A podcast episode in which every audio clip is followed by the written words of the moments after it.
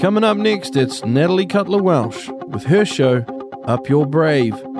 Community, connections, holistic health, and more on RCR.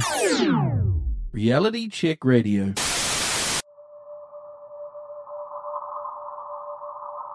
People are struggling to have conversations and connect with others that they don't completely agree with on every topic. And I think that's probably the biggest problem that we need to try and solve is how, after all this division and after all this separation, do we end up bringing people together again? And what does unity really look like? New Zealand faces some pretty big issues.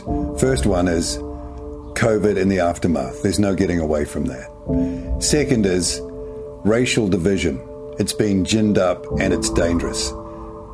Another issue that uh, maybe people haven't got their head around yet is digital currency. What form does that take? Is it programmable?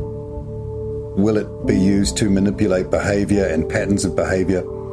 Those questions need to be asked and answered.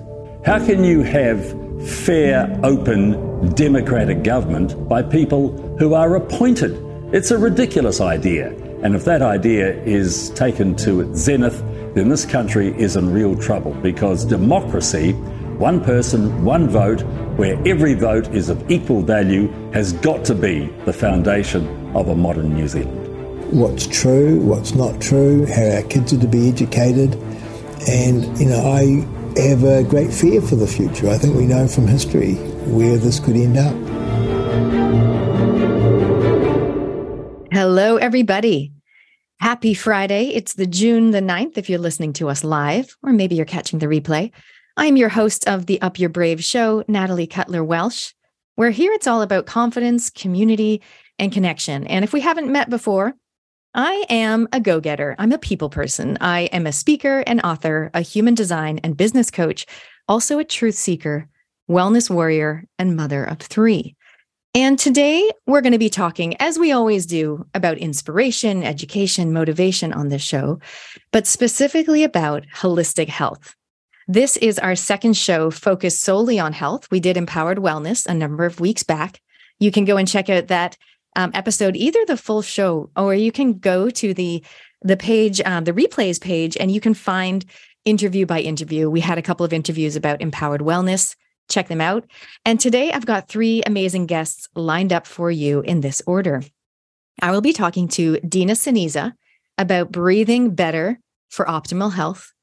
I'll be chatting with Shelley Gawith, she's based in Wellington, on the truth about toxins and proactive health. And then finally, Rachel Shields on the power of holistic and integrated health. Rachel's from the PHA, which is the People's Health Alliance. So we're going to be diving into that. It's going to be amazing. But before we do, as always, I love to go to the inbox and see what messages we've had coming in from our listeners in the past week or so. Thank you to Christine, who writes in Hi, Natalie. I'm listening to your guests on Friday, the 2nd of June, Sally Mabel, and the next two, Kim and David. Um, I've been dipping in and out and wanting to convey to you my deepest thanks for attracting such helpful guests who's who so generously share their accumulated knowledge and experience with us. They have truly been helpful to me. Thank you so much for your excellent interviewing skills. Warmest regards, Christine. Thank you so much, Christine. You know what I love to do when people write in? I love to do a shout out to wherever you're from. So if you can mention your your town or your city where you are, that is awesome. Um, thank you, Christine. Yeah, I do have such great guests.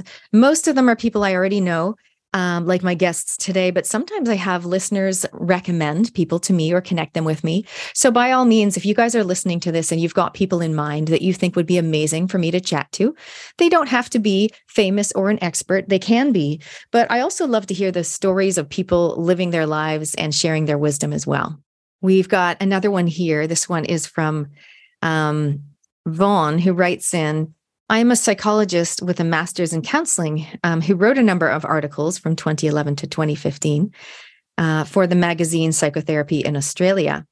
Since 2019, I've been somewhat alarmed at the psychology profession's collusion with what I regard as an all out assault on medical integrity, rationality, patient client protections, and government intrusion in this domain. I hear you. Uh, and the the the frightening compliance of most of the profession.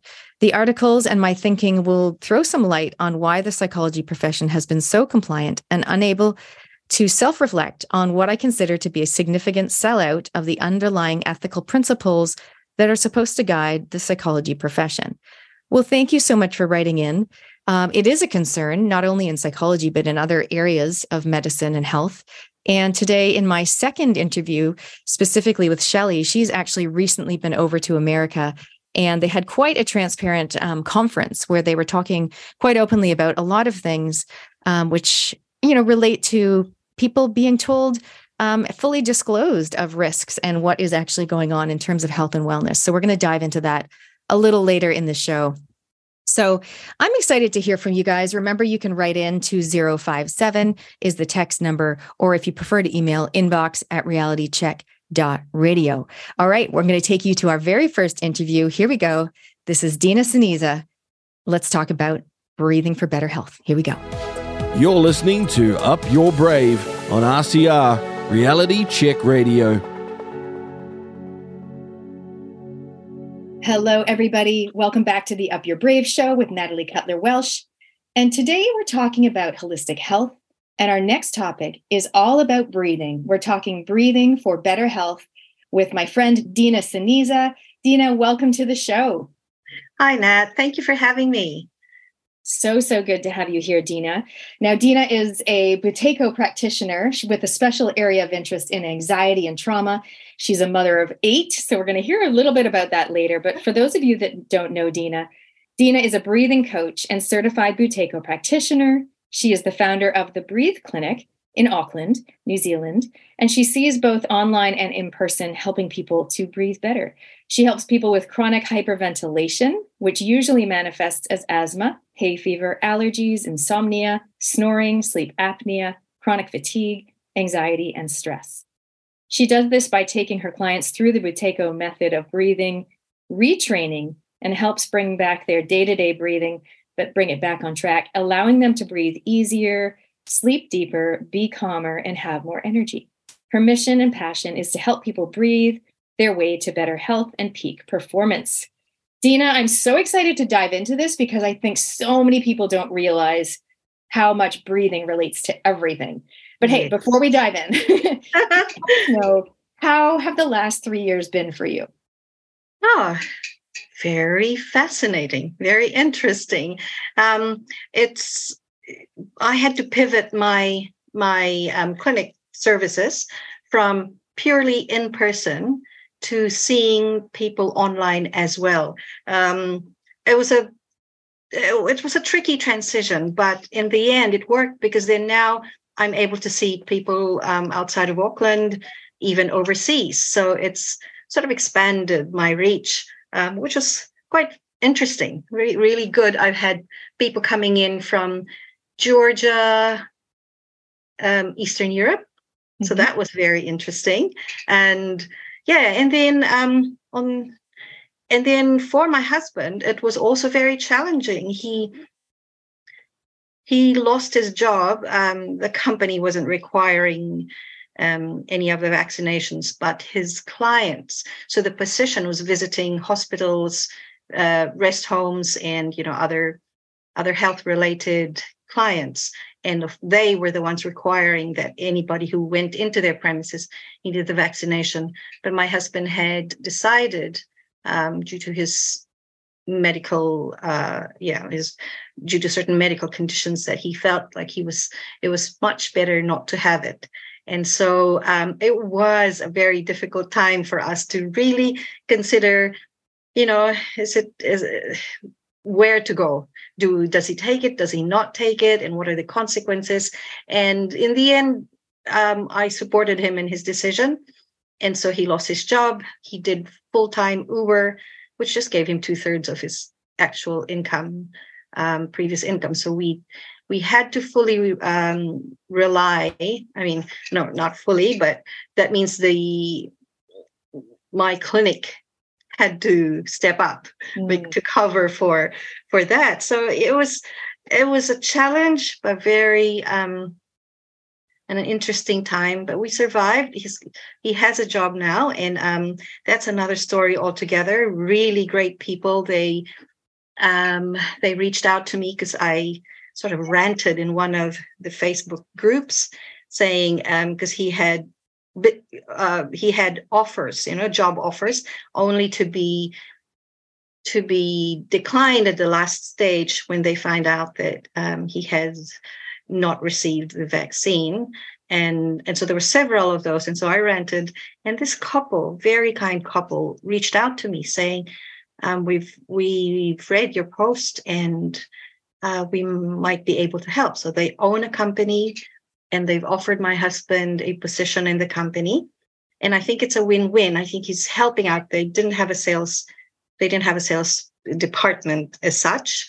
And and so my husband has come in to help them um, in their business. So uh, it's it's heartwarming how mm. people step up and, and and really want to help, and it's renewed my um, you know uh, my belief in humanity.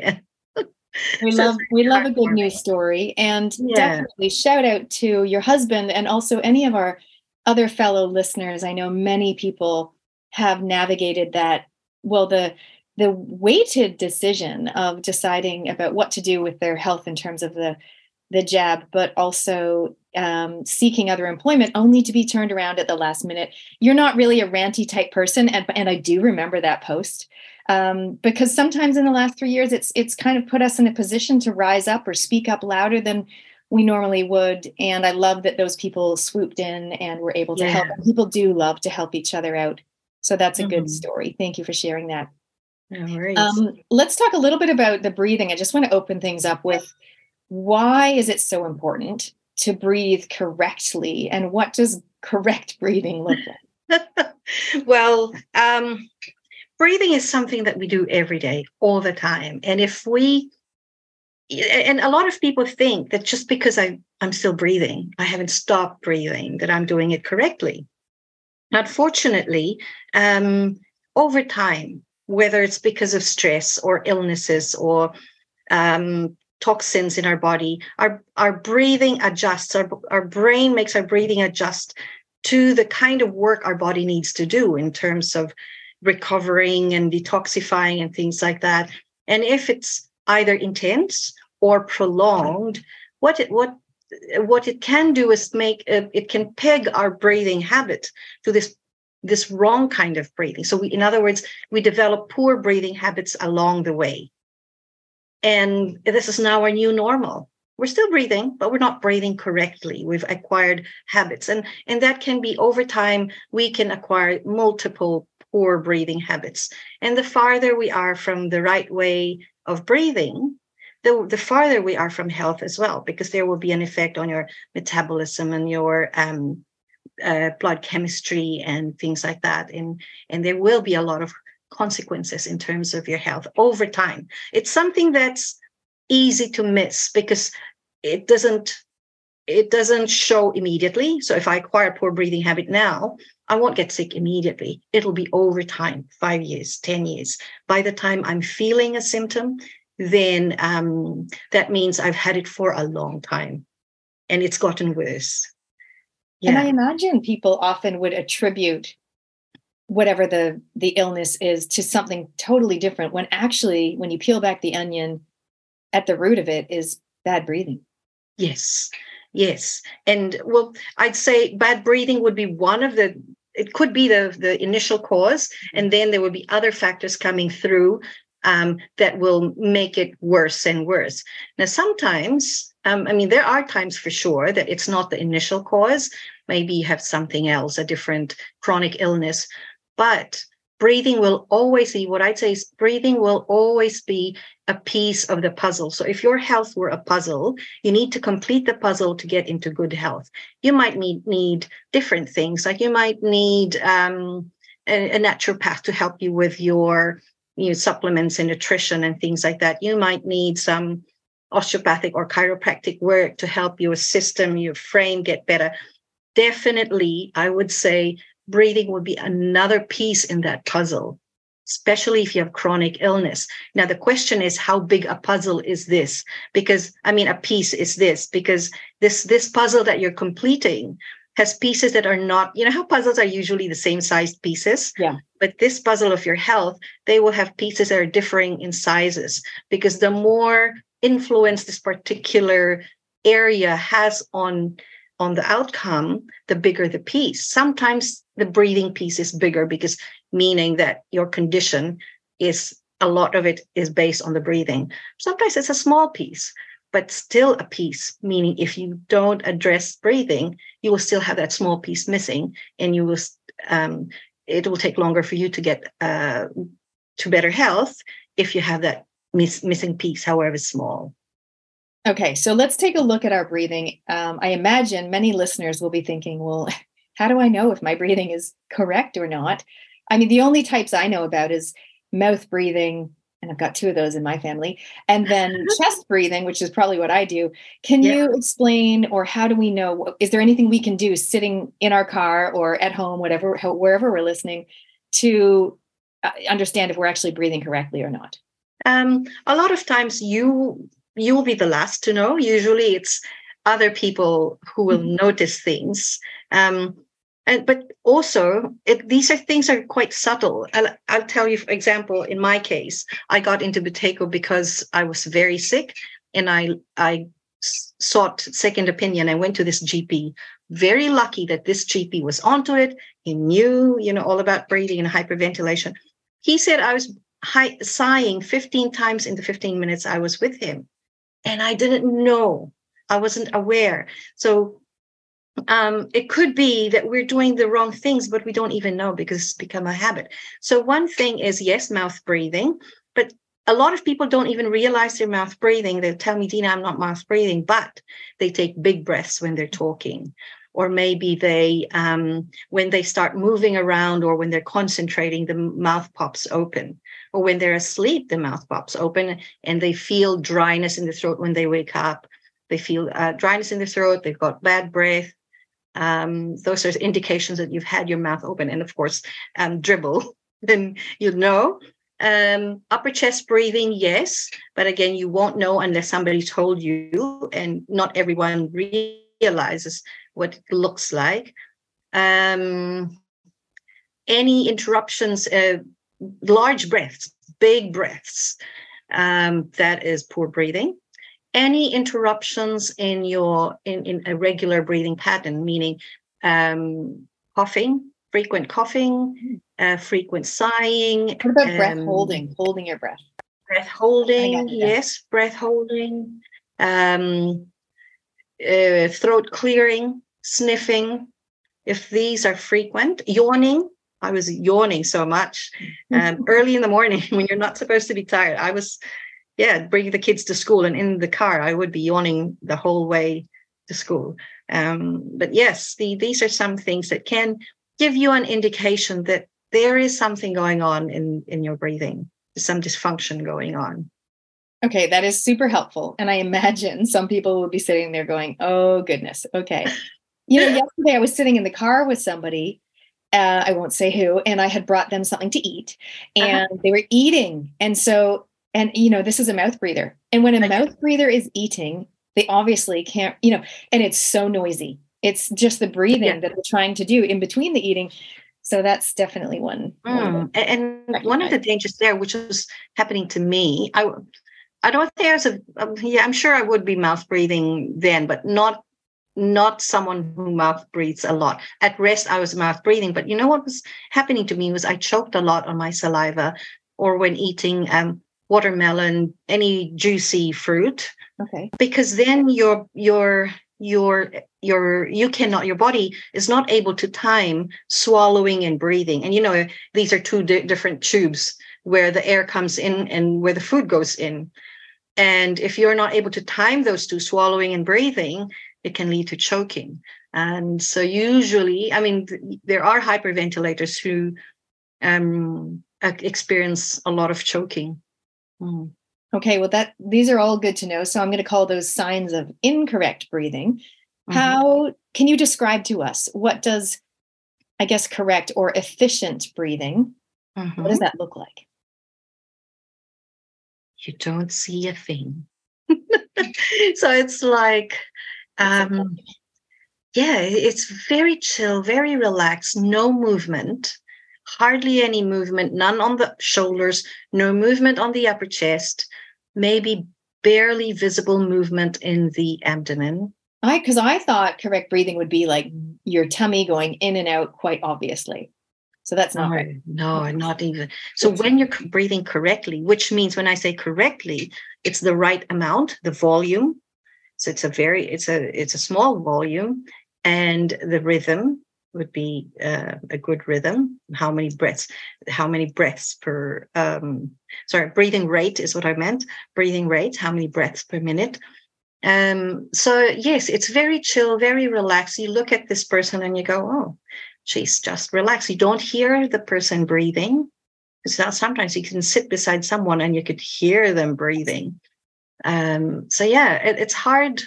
Um, it's really hard to visualize because it's not it's not interesting. You don't see anything. You're not supposed to not supposed to see any movement in the chest no movement in the shoulders nothing.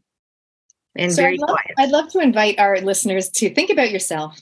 Also think about your family members. And dina i'd love you to share with me a little bit more detail around one of the i guess possibly the one of the more obvious ones which is the mouth breathing Mm-hmm. My understanding is it's not great for your teeth because they can end up being really crowded. It's not good for your mental health and stuff. Mm-hmm. Can you elaborate on why is mouth breathing breathing well, not why is it bad? How does mouth breathing affect? Yeah. Yeah. Okay. Well, um, a single mouth breath can already activate your sympathetic nervous system. This is the fight or flight.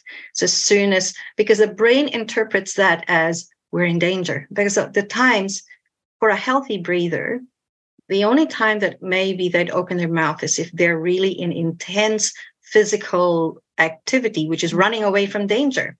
They might need to open their mouth. And then, um, and so the brain senses that and thinks you're in danger. And then, of course, it activates your stress response. So that's one thing. Now, prolonged mouth breathing, especially in children, when your mouth is open, then there's no um, usually the tongue is down as well when that's happening. And therefore the jaw um, there's forces in our mouth like in the tongue in the right place pushing your jaw and your teeth outwards. And then your lips are the the force from the outside pushing inwards. That keeps your teeth in place and your jaw nice and wide. When you're a mouth breather especially as a child and over many years then that can affect your the growth of your jaw. It narrows your jaw and that now crowds your teeth and then you have um, the teeth all over the place um, requiring uh, requiring braces. So yeah because of that mouth hanging open. So that's another thing. And then the other and then the third one is your your oral microbiome which is the bacteria the, there's bacteria that's in our mouth in our gut you know the healthy kind that we want. If you're breathing with your mouth open you're introducing bacteria that's not supposed to be there and in huge amounts because breathing through the mouth you're breathing more in terms of volume than if you're breathing through the nose. And and that already starts altering your oral microbiome, which then translates to also poor gut microbiome. And then there you've got your um, gut issues starting. Uh, and of course, that means it's gum disease. If poor, poor oral microbiome will lead to gum disease, will lead to bad breath and dental caries, you know, um, and, and, things like that. And then, um, and last, and, and the other thing too is because you're breathing a lot through the mouth, you're breathing in more allergens, more bacteria, and more viruses. Now you're introducing that to your body, which normally your body can handle, right? Especially if your body, so the we talk about the terrain, if your body is healthy and and working very well, doesn't really matter if you're in if you've if you're exposed to these things, your body can fight them and, and can react to them in a proper manner and keep you healthy. But depending on whether maybe your body's not in the best state, plus add to that, you breathe in a lot of these things through the mouth, then your immune system will go, ah, I can't handle that. So then you succumb to illness more often when you're a mouth breather. Um, you have allergies more often. Yeah. Then um, so like in my in my case, my allergies and my asthma.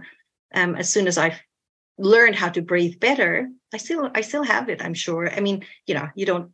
The doctors say that you don't get cured of it. So I don't claim to be cured of it, but um, it doesn't get triggered because now I'm breathing better and I'm not introducing all the allergens into my body by breathing well. Well, that makes absolute sense the way that you explained it, particularly around the oral microbiome, which I hadn't realized. I knew that there was some relation to mental health and happiness, but I understand because that's related to the gut.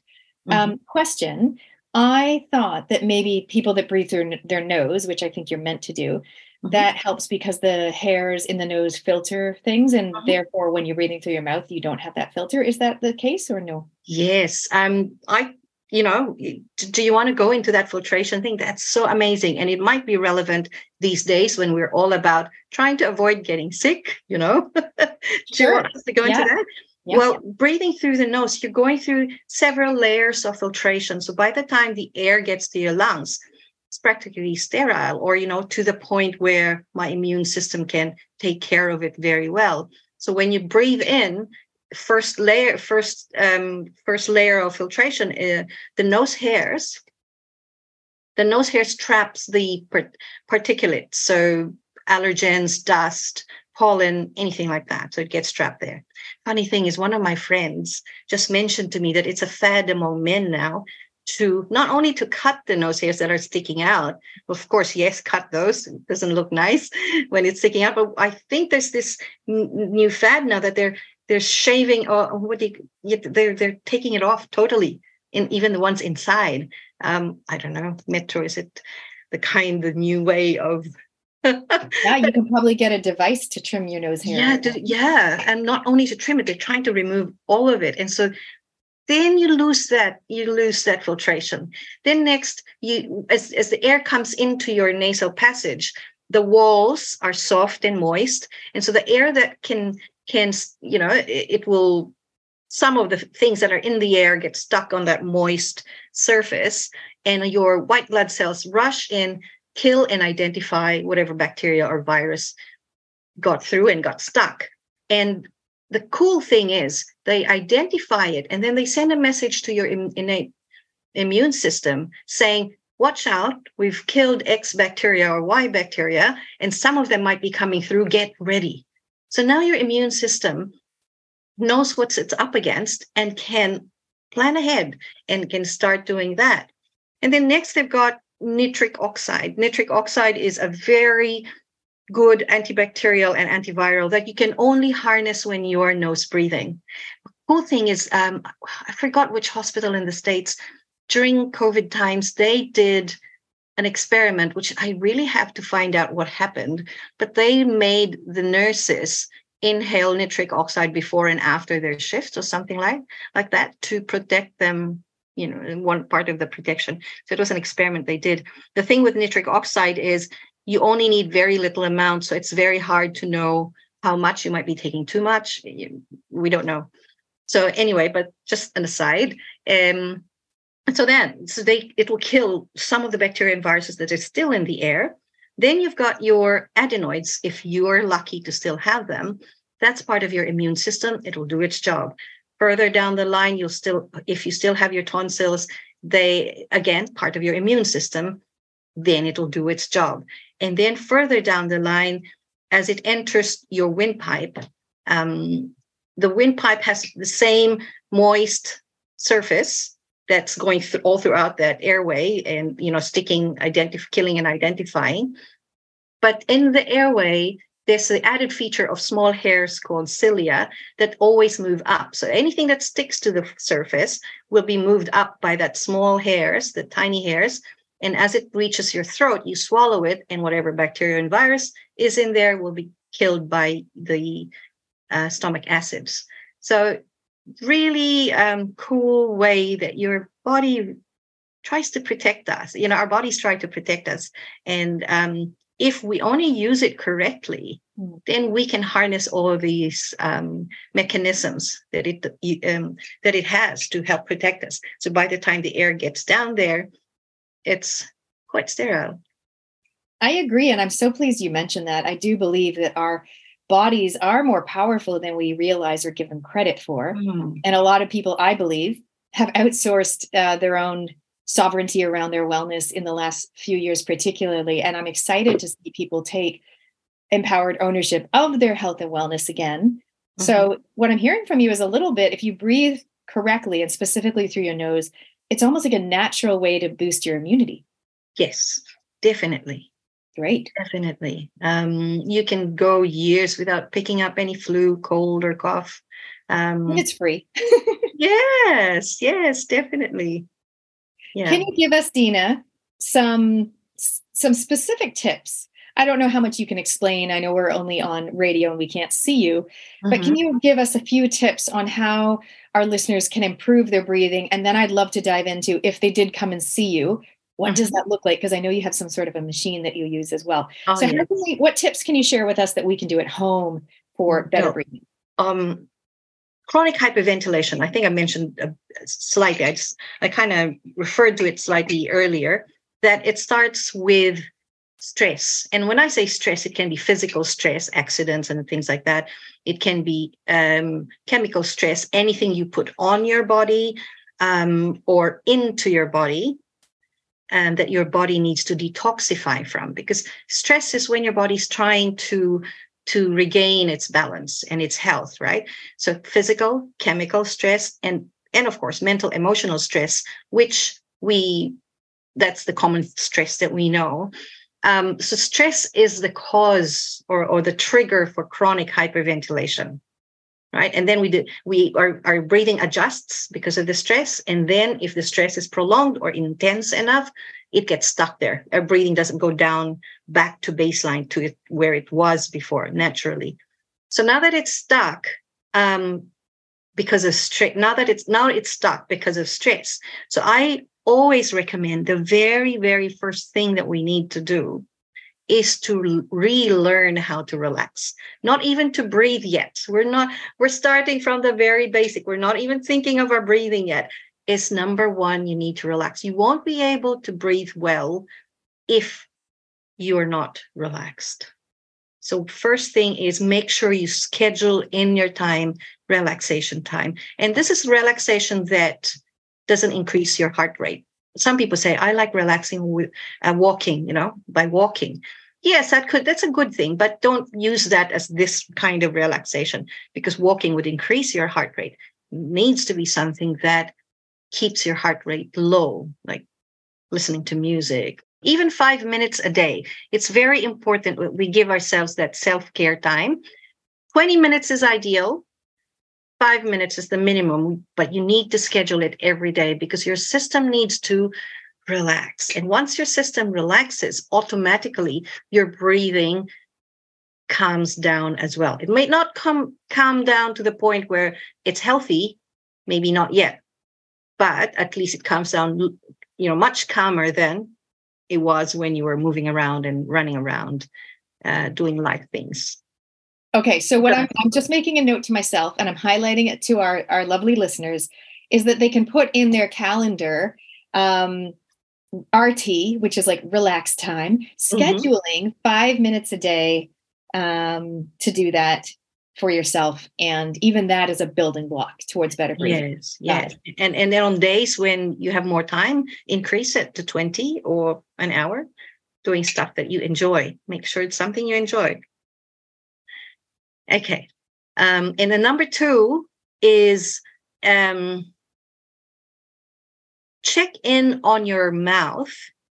So I say check in. I'm I don't want you to obsess because when you start obsessing about your breathing, you're going to sh- use your thinking brain. Our breathing is regulated by the automatic brain. Okay, it's in the brainstem. Um, and we should keep it there. But once we start obsessing about our breathing, then the, the thinking brain takes over. Yeah. Um, and we don't want that because the, the, thinking brain is not the boss of your breathing and it will cause more dysfunction if that happens. So, just an awareness check in whenever you're working on the computer or um, reading a book, watching TV. Does anybody do that? Still, maybe watching on your, you know, Netflix or uh, videos. Check in on your mouth. Is it hanging open? And then, if you notice it is, then just shut it. You know, close it, and then continue with whatever it is you're doing. So just checking in every so often is my mouth because usually mouth breathing happens either when you're concentrating or when you're moving. So that's the other time when you need to check in. You start walking or you're doing house chores or, you know, check with check your mouth close whenever it's open. So that's so what I'm giving is basic ones. So this will not get you where you want to be if there's something wrong with your breathing, but this is basic things that you can start with. Um, and the third is avoid taking conscious big breaths because healthy breathing is not big breathing. The biggest um, misconception these days is that they have equated deep, the word deep, to big. So yeah. they've made them synonyms, but they're not really synonyms because remember, deep is talking about depth, shallow, and deep. So shallow breathing is using your upper chest, your upper chest is moving, your shoulders are moving. Deep is down below. So the movement that we see is in, in the belly, right? Um, so that's the depth. Big is talking about size. So big and small is talking about size. So clearly, these two words refer to different concepts. So they're not synonyms. And ideal breathing is actually deep, yet small. Right. But again, don't make your body breathe deep and small because when you make your body do that, you're using your thinking brain. Your, your thinking brain is giving directions to your body. What needs to happen is through relaxation, your body finds its way naturally to doing that. Um, yeah. So and and if ever uh, the the severity, you know, moderate to severe hyperventilation, those those with moderate to severe hyperventilation might need help doing that. But yeah, so that's the next level. And so don't worry about the times when you unconsciously take a big breath because you can't do anything about that yet. That comes much later on. But consciously, so when when is the conscious one? So say you're following uh, an exercise class, and then the the the trainer says take two deep breaths, and then everybody in class goes.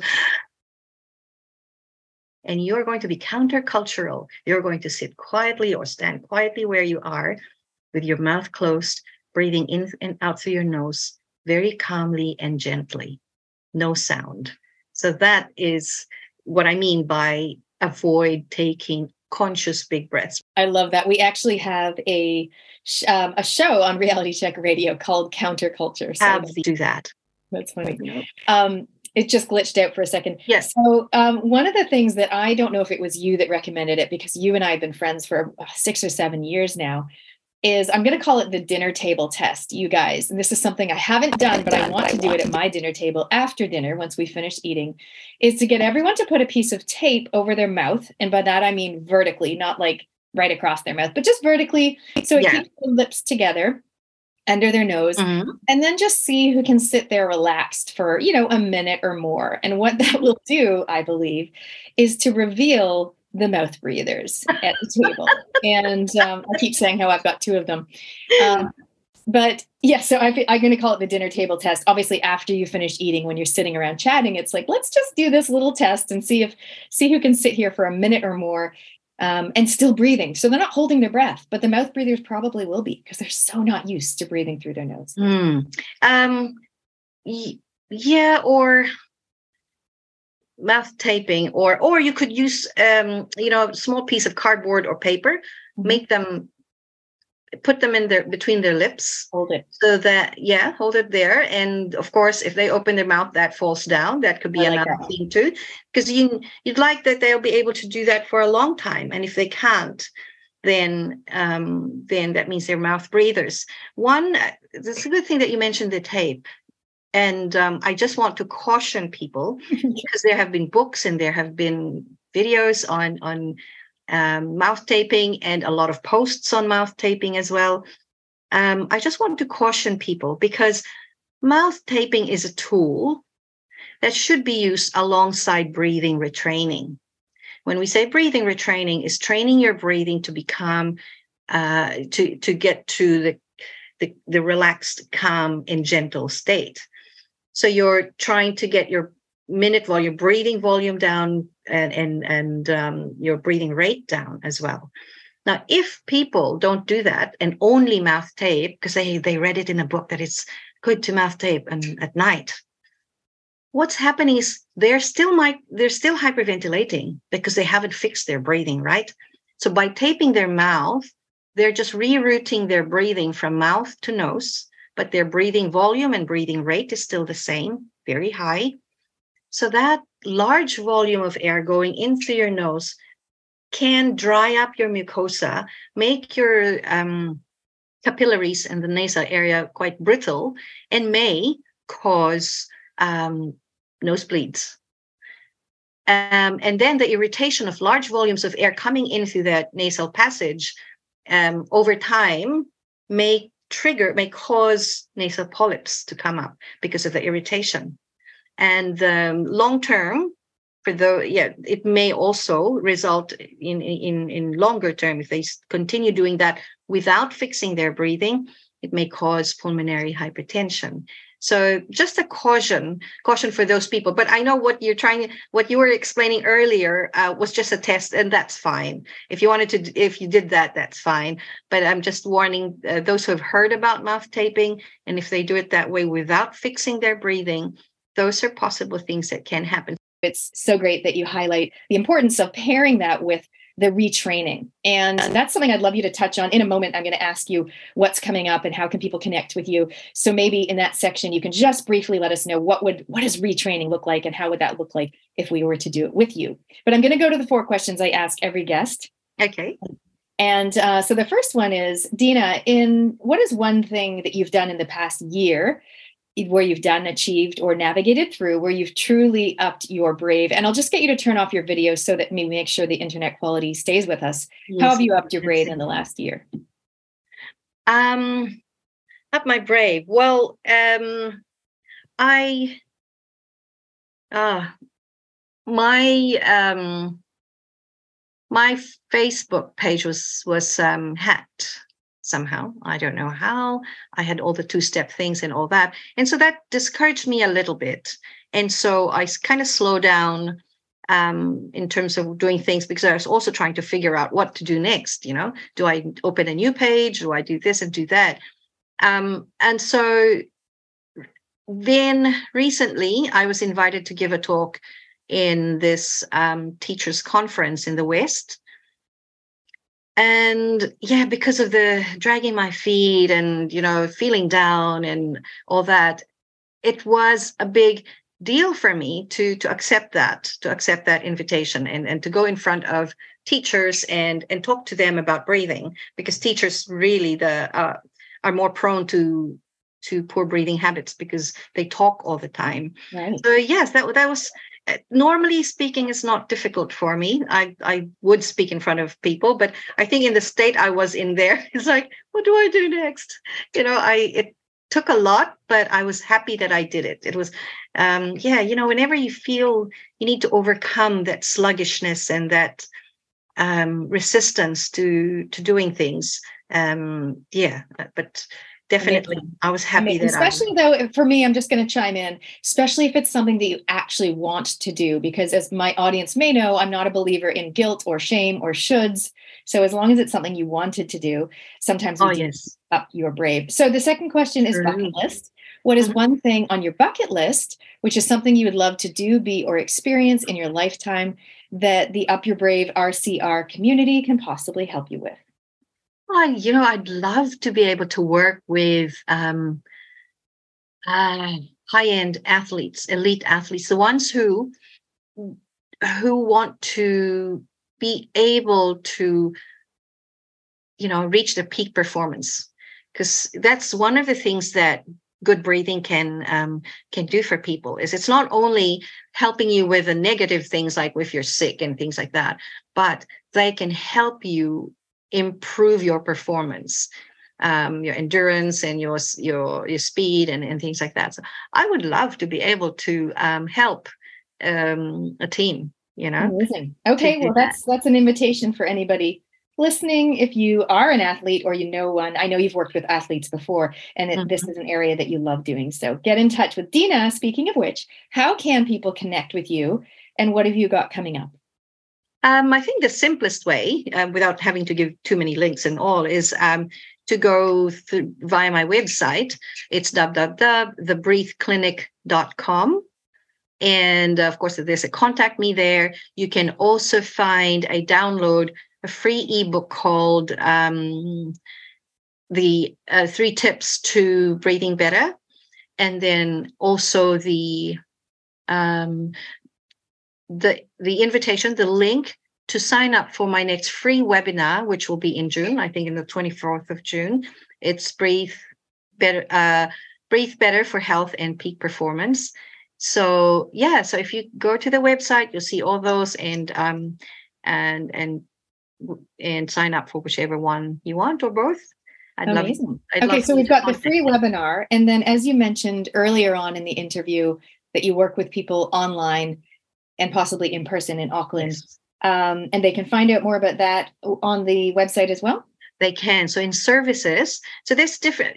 If if you're if you've already noticed that oh i think i'm a breathe uh, i'm a chronic hyperventilator or that i do need help then um, the usual first step I, that i recommend is to book a breathing assessment and personalized workshop with me it's a one hour it's a one hour consultation where i do an, an assessment of your breathing if you're in auckland we can do this capnography that you were mentioning earlier um, nat it's a machine that will give you in real time your breathing pattern, your CO2 levels.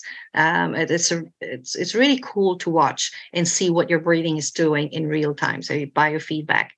Um, but you can also, for those online, um, we can do a clinical observation assessment, and I can do that for you. Um, so that's the usual first step. But some people would say, I'm not really sure if breathing can help me in my condition. I'd like to know more. If they hesitate to um, to commit to a breathing assessment, there is a, an option for a breathe, free breathing insight call, which is a 15, 15 minute call just to, uh, you know, meet and greet, get to know me, get to know about the, the um, get to know about the method, and also for me to get to know your needs and what you'd like help in.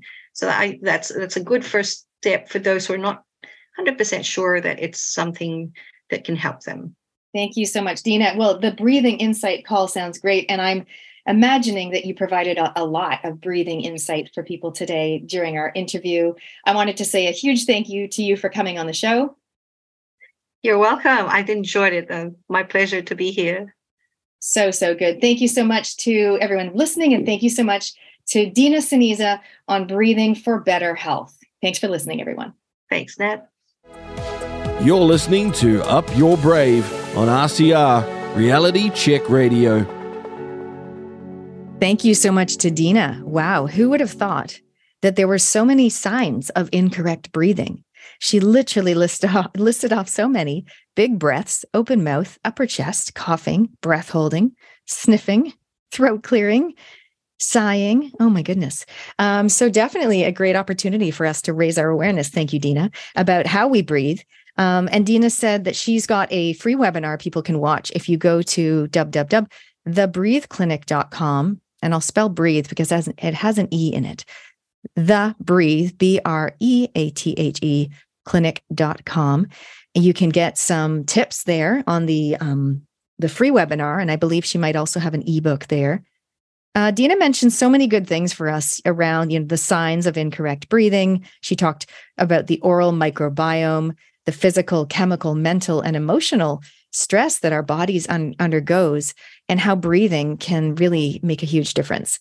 So we're excited for some people to implement some of those tips and strategies. And of course, you can get in touch with Dina um, if you want some help with that.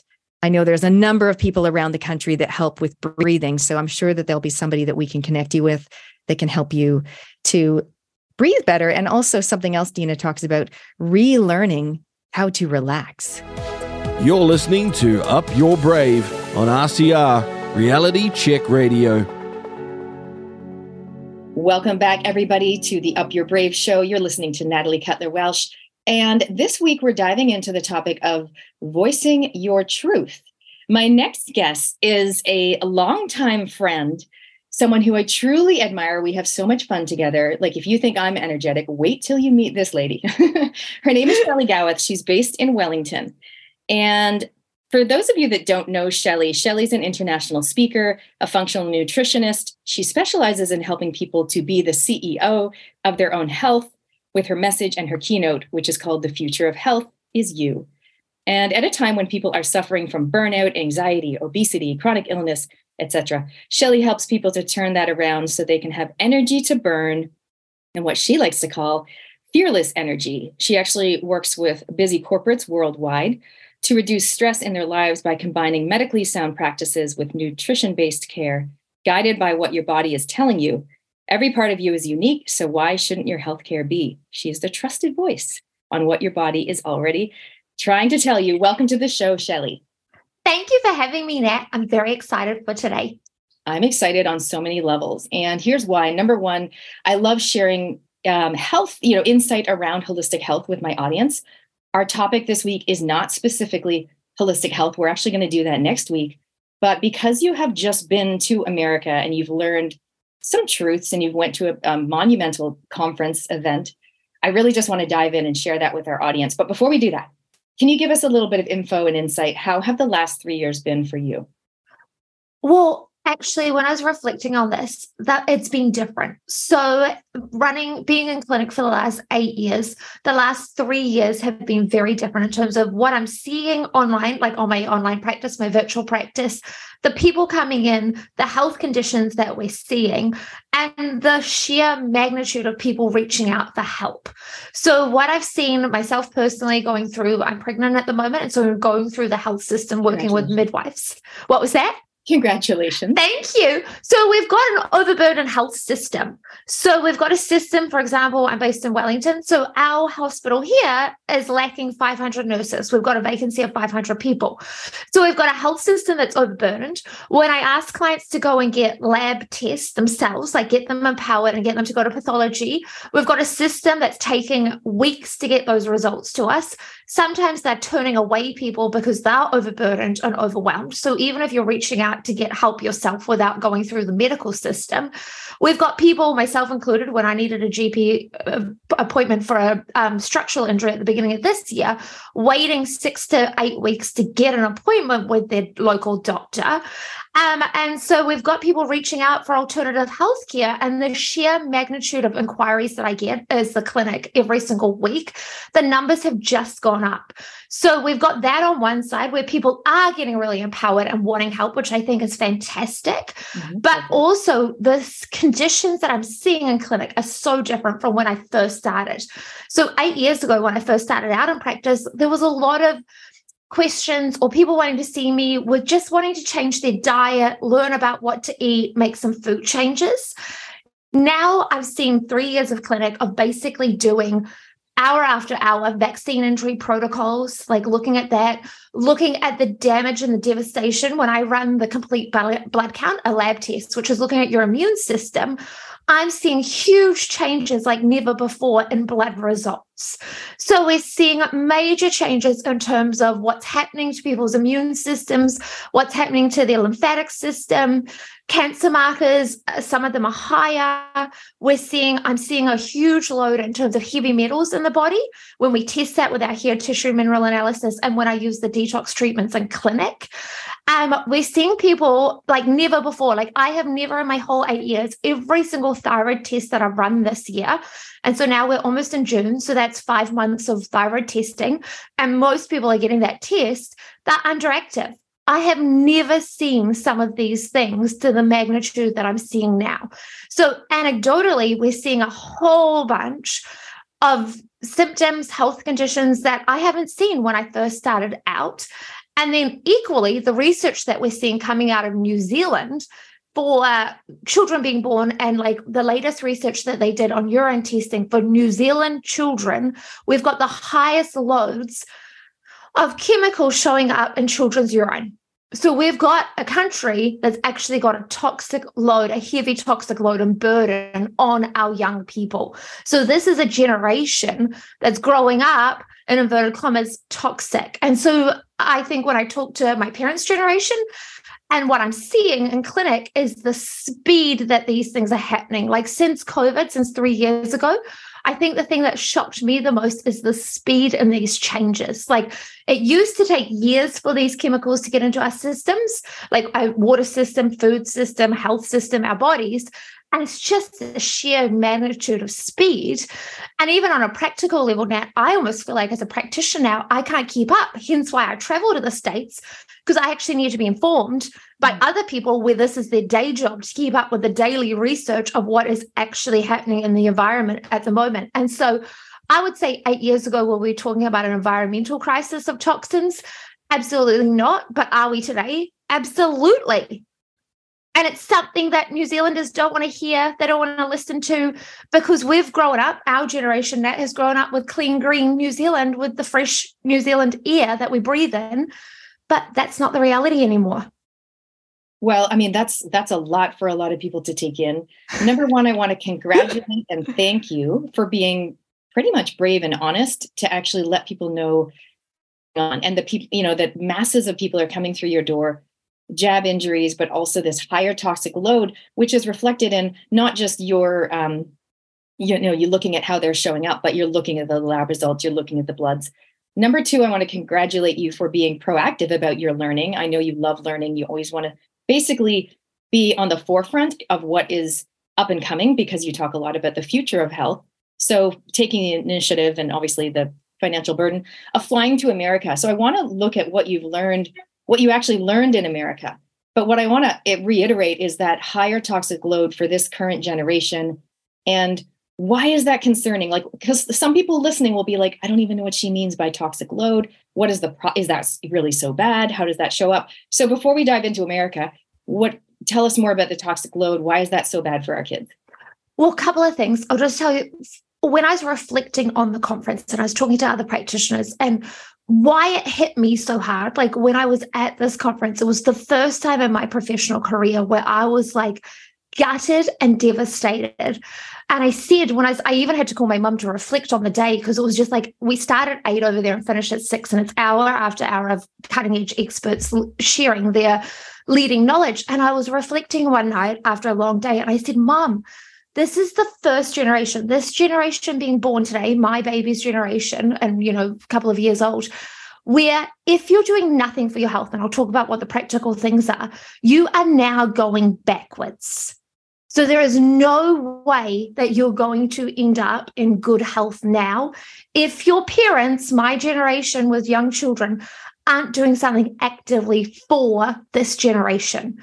So, eating healthy of our parents' generation, which was kind of eating from your backyard, drinking your water, for a lot of them, that was enough. So, there's a real mismatch between the grandparents and the great grandparents and the babies being born around what has happened over these last three to four decades, and especially in the New Zealand environment around what's happening.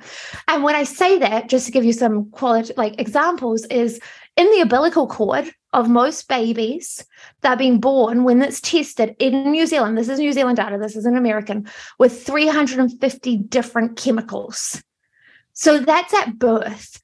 Our grandparents' generation didn't experience that. They didn't know that. That wasn't so. We're already being born with a toxic load. Our thyroid, just to go back to the thyroid, why I'm seeing so much underactive thyroid, our thyroid acts as a sponge holding on to all chemicals. So, practically, if you as a parent and you for your young children aren't doing something to either mitigate the load, and we'll talk about what that means, or actively detoxing your child's body, and there's simple things we can do that are really cheap at home and you're free to do them. If you're not doing them, your child's health is going backwards.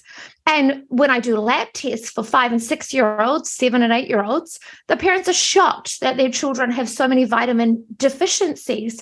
And such a toxic load already. And I'm like, well, I'm not because mm. you didn't have the education, you didn't have the awareness. And none of this is judgment. The whole reason you've created this, Nat, is so that people get educated, get empowered, and learn.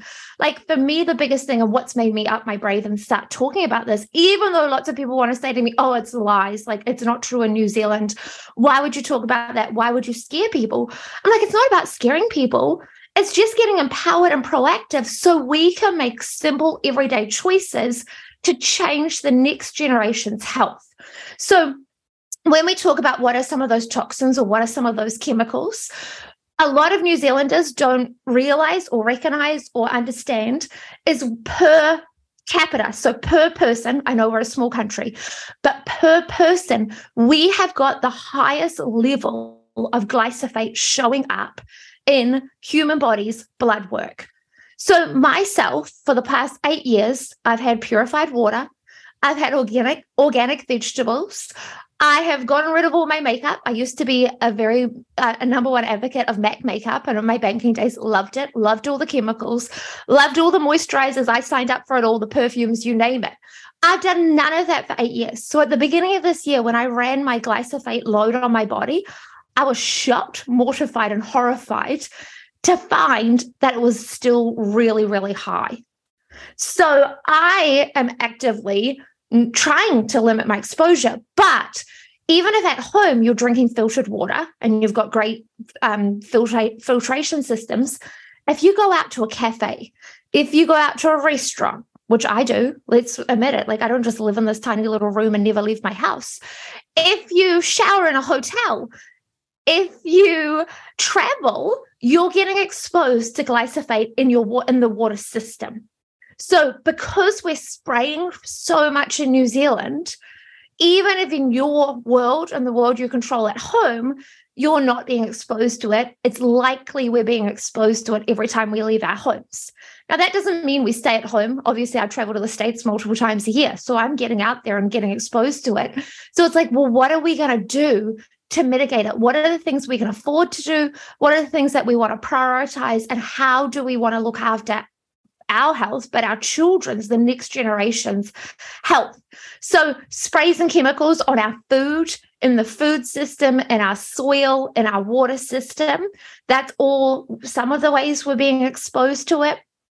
Anything that I currently have been pregnant is anything that I put on my skin, anything that I inhale, anything that I breathe, it's being passed on to little baby right about now. Like they are absorbing everything.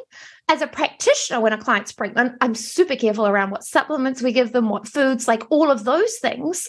So it makes sense that anything I'm absorbing, I'm giving to the baby right about now as well. So basically, for most of us, we're being exposed to toxins every single day in some form or another. Okay, so it's largely what goes, I would say, in and on your body. So food, yeah. water, sunscreens, makeup, etc., and so many chemicals. And I know with women, I mean, I don't do perfume; I do natural essential oils. We call that per perfume.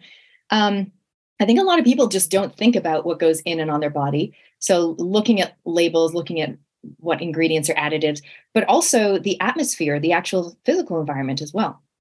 Yep. And what Cellcore, the conference that I was at, was really talking about, and I had noticed this, and I'm pretty sure most people in New Zealand might have looked up at some stage. So, what we're finding with the industrial world now, I guess is a good way to put it, or whatever way you want to put it, is they're not hiding it. It's actually visible what's happening. Most of us just go back to our childhoods and go, oh, that can't be happening. That doesn't happen in New Zealand. We wouldn't be doing that. So, so I said to a friend, I was talking about the chemtrails, or now they call it geoengineering. So you will not find chemtrails on PubMed when you look up that term. It's all been deleted.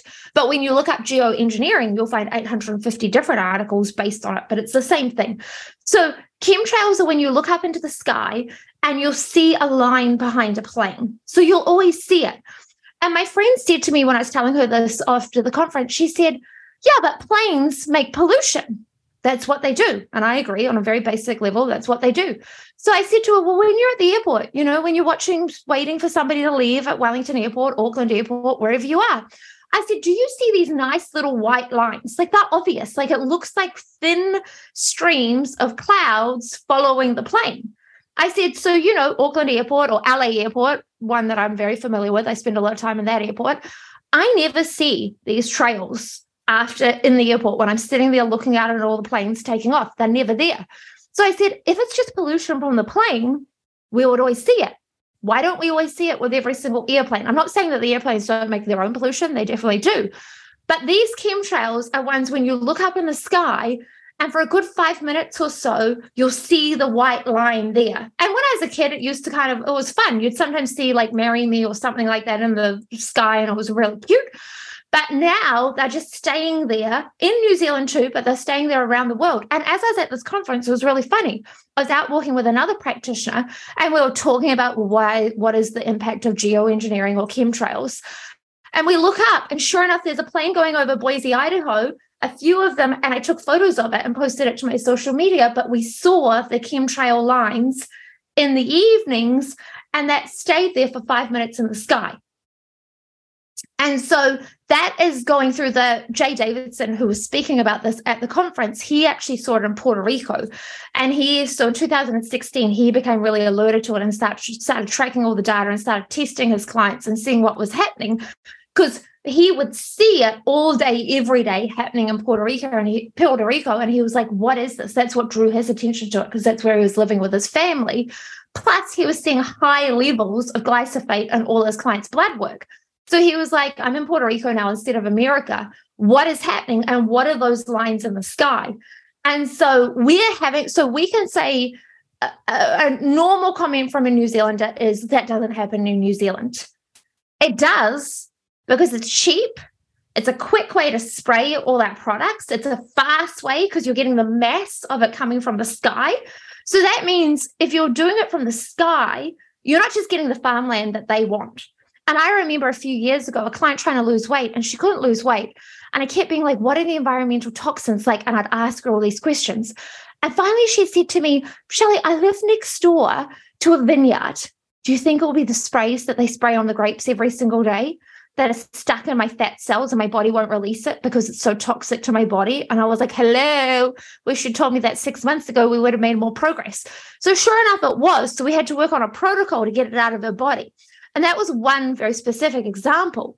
But the thing that's hard for humans as a whole to understand or grasp or take the responsibility of is this is happening high up in the sky. It's not just happening beside us with the vineyard or the golf course or whatever the chlor- chlorinated pool that we think of. It's happening to all of us. It's happening to my backyard. It's happening to your backyard now because we can't control where those chemicals they're not just landing on the farmland that they're meant to be landing on. They're landing all over. Like that's the whole point of it. It's a quick efficient way. And i'm an ex-investment banker so when people ask me why i go it goes back to money. Whether you're trying to make money or save money that is capitalism. I'm not anti-capitalism. It's got a place in the world 100% but capitalism goes how do i make more? And how do i do it as cheap as possible well, you do it as cheap as possible and make as much food as possible, whatever the agenda for that is, by spraying it. That is a cheap way to control the harmful bugs, to control many of the things that are hard in natural farming and regenerative farming. So then you have a problem of this getting into the soil. You have a problem of the next generation of plants taking on those toxins feeding it to your children, depleting your soil. Because on a local level, when I was working with regenerative farmers at the beginning of this year, local context is New Zealand soil is 100% depleted in zinc and magnesium, two nutrients that we need for stress management in our bodies, to sleep well, for our immune function, for our brain function, that does a huge amount of good things in our bodies. So we're set. So now on one side, we've got the chemicals coming in and we've got the nutrients being depleted from our soil. And we wonder why our young generation is so depleted and so toxic at the same time. Okay, again, so much to take in and so good because some of our listeners will be thinking, yes, chemtrails, hello, I've been talking about that for ages. Other people will be like, I did, I've never even heard of that. But now that you mention it, I do remember seeing these white streaks. Okay, so my next question is what can we do about it? I love to give my audience practical, specific tips that they can do without having to book in with anyone. Um, and if they want to book in with someone, they can. But what can they specifically do around this detoxing piece? Because you mentioned about um, yeah, detox treatments. What are what are some things people can do? Um, one thing I do, by the way, is I take my fruit and I will put it in a bowl of water with a couple of drops of lemon essential oil, which is the rind, not actual oil from a lemon that you can squeeze. So it's not super acidic. And that actually strips off some of the pesticides and things like that. But I mean, if we think, even if we're growing our own veggies, what, based on what you're saying, like they're going to have something sprayed on them. What can people do at home to detox themselves?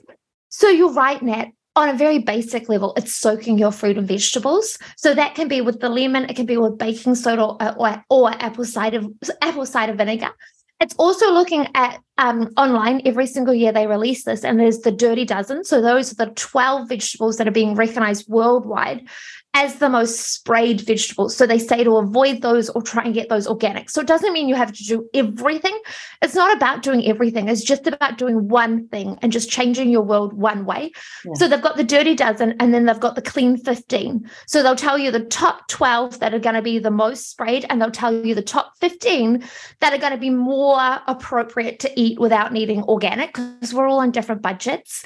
So definitely soaking them 100% key as well where you can and with different vegetables, especially your leafy greens, something like celery that's above the ground and taking in all the chemicals, you ideally want to have that organic. So it doesn't have to be all organic, but it's that mindfulness of it and making those decisions. Then something simple for the whole family, like, and this is relatively cheap, you can pick it up from the supermarket, is Epsom salt. So Epsom salts, and you can add baking soda, you can add all sorts of different formulas in terms of there's lots of um, detox bath formulas, and you can add in your essential oils and stuff. But the main ingredient is Epsom salts helps to, and this is great for young children, I'll be doing this with my children, helps to start to detoxify your body and pull out some of those toxins. So, in today's world, if you you want to be doing something daily in terms of a detox practice, just to acknowledge that we're more in a toxic world. So, what is something daily we can do?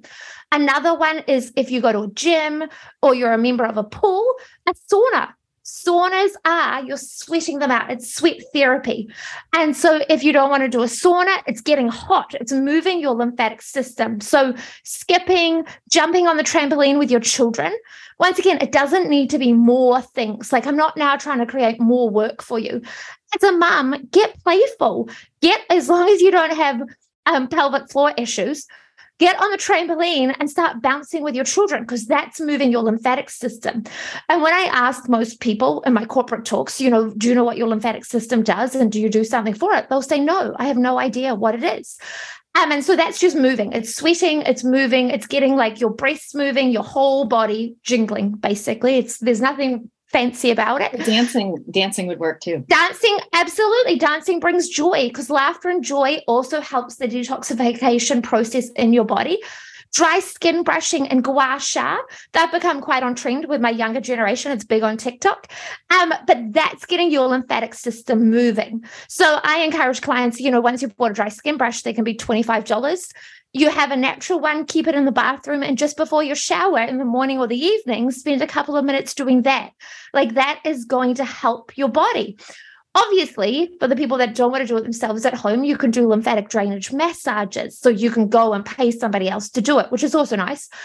Um, so just getting your body moving is really key using tennis balls and rolling them around your body or on your body, that gets your muscles and your lymphatic system moving. So anytime your lymphatic system's moving, then you're push flushing out toxins. You need to be pooing every day because our poos are water, fiber plus toxins. And a lot of people don't poo every day. So that's why I'm bringing it up because if you don't poo every day, you don't know that that's normal. So that's another way um, water. Water is key. So, and this is once again a process. If you're not drinking enough, and all my eight years of practice of working with clients, I've never, I've had one person drink the right amount of water for their bodies. So, part one would be well, drink water for starters to get your lymphatic system moving and your liver and your kidneys flushing things out. Then look at the filtration of your water like what are you being exposed to what what is Uh, chlorine, fluoride, glyphosate, all the other toxins in that water. So you would then look at a filtration system. And if you don't want a filtration system because it's expensive or whatever, well, maybe take a supplement support or some sort of charcoal or some sort of binder some sort of clay to pull it out daily. Like you might be a pill person where you're happy to just take, like I know Cellcore is one of the best in the world at looking when I use different practitioner ranges of supplements. Their ones are very much around toxic load. So I get most of my clients just take one biotoxin binder pill a day to mitigate their exposure. So, and then, and we don't have to do everything at once. So it could be then looking for your children. You might choose not to, and that's up to you, but you might never introduce them to chemicals in terms of nail polishes or skin products and hair products. So you might phase it in a different what was that? And deodorants. Deodorant's a key one. And the deodorant would be a big one that I would encourage people to change to straight away because underneath your arms, there's a whole bunch of, I don't know why I'm lifting it up. No one else can see, but Nat can see me doing a demo right about now. Um, there's a lot of lymphatic vessels, lymphatic muscles under our arms. And so if you're putting a toxic deodorant on, and like this is no judgment. Like I grew up using mum deodorant and using impulse like there was no tomorrow. I loved that spray stuff. I loved it. Like I was obsessed with it. So I'm not saying I was perfect growing up. I wasn't but you'll block your lymphatic lymph nodes. They won't be able to drain properly when you put the chemicals there. You're closing them down. So now you're keeping toxins in your body and they're going to go into your breast tissue. So you'll get a buildup of toxicity anywhere there's like fat cells in our bodies, which our breasts are, just fat cells basically, you're now going to hold toxins. So deodorant is a really, and that's a relatively, we're all going to buy deodorant, or most of the listeners here. So why not change to one? And they're not necessarily that much more expensive, but pick a natural one. So now you're not holding the toxins in. But sweat, like I said, for getting your lymphatic system moving, sweat is a great way to flush out toxins in your body and it's free. I love it. You've given us a very long list of practical things to do. I'm hoping that uh, some of our listeners can tick a few things off, meaning they're already doing them. And I love how you said it's just a matter of add, changing one thing one thing at a time. So definitely look up the Dirty Dozen or the Clean 15, everybody. For me at the moment, I'm taking a clay supplement at night because I do just to detox. My son just joined a gym and he's loving the sauna. So that's really good to to hear. So I feel like people can do things in their own way, but it is really just raising awareness and taking empowered action around what you're putting in and on your body. I have not had fluoride toothpaste for at least 10 years. I filter my water. You know, I'm quite conscious of that kind of thing. Um, so me too. And yeah. on the website, on the website, I did a 24 hour toxin, like it's just a PDF for people to download and get aware, get awareness with. Because when I started dating my husband 18 months ago, he had no knowledge of like anything. Like it was really fun because suddenly I was in a, a world of being with somebody that like had no knowledge about toxic. He's in construction, so he was not interested.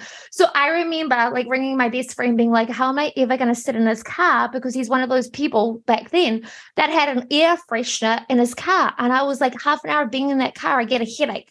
Like, how do I tell this new guy that I'm trying to impress and be like cool, calm, and collected, and not a Harry hard out fitness nut? I can't imagine. I mean, not fitness health nut, cool, fitness too.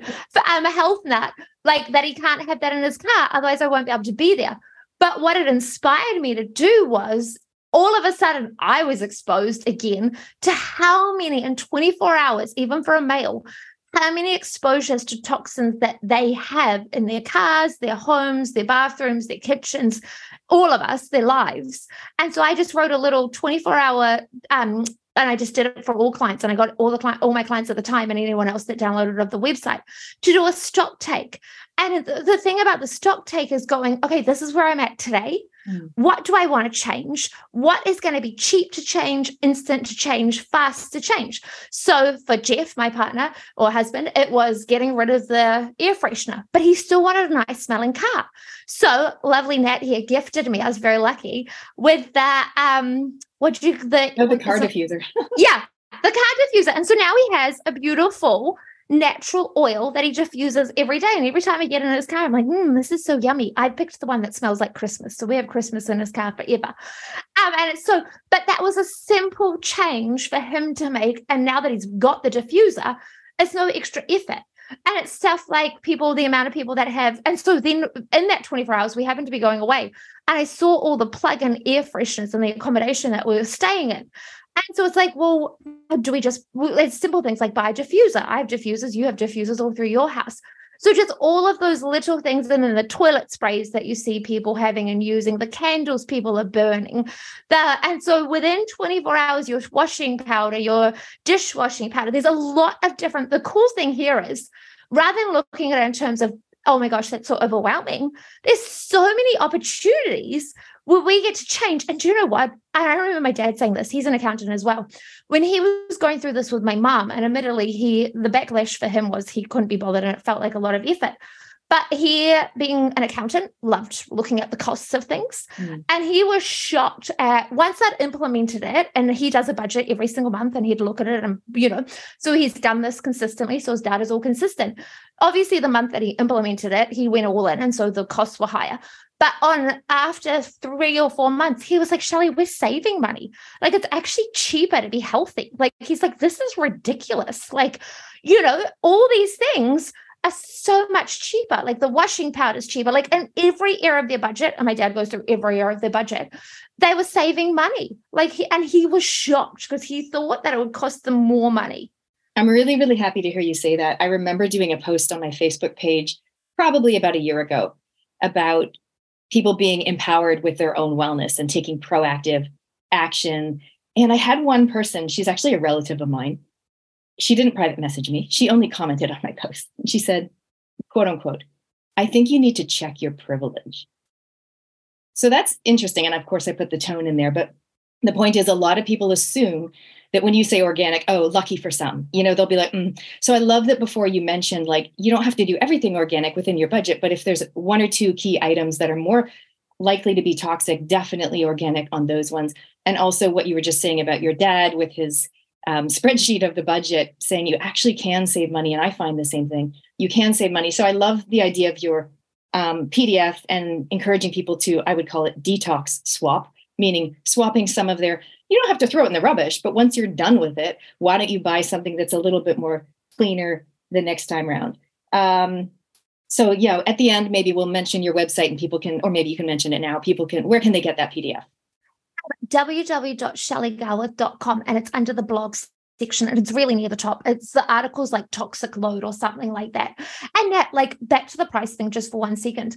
It's like anything. Like, you can spend as much money on this as you want. Like, you can go nuts. For my people that want to spend lots of money on the greatest and nicest and the most prettiest packaged natural products, it's going to be more expensive, but on a very basic level, you can wash your clothes in straight baking soda. Like that is the most basic.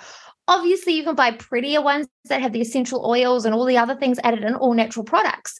But, you know, when I compared baking soda to surf water wash or whatever that brand is called. I can't even think of what it's called anymore.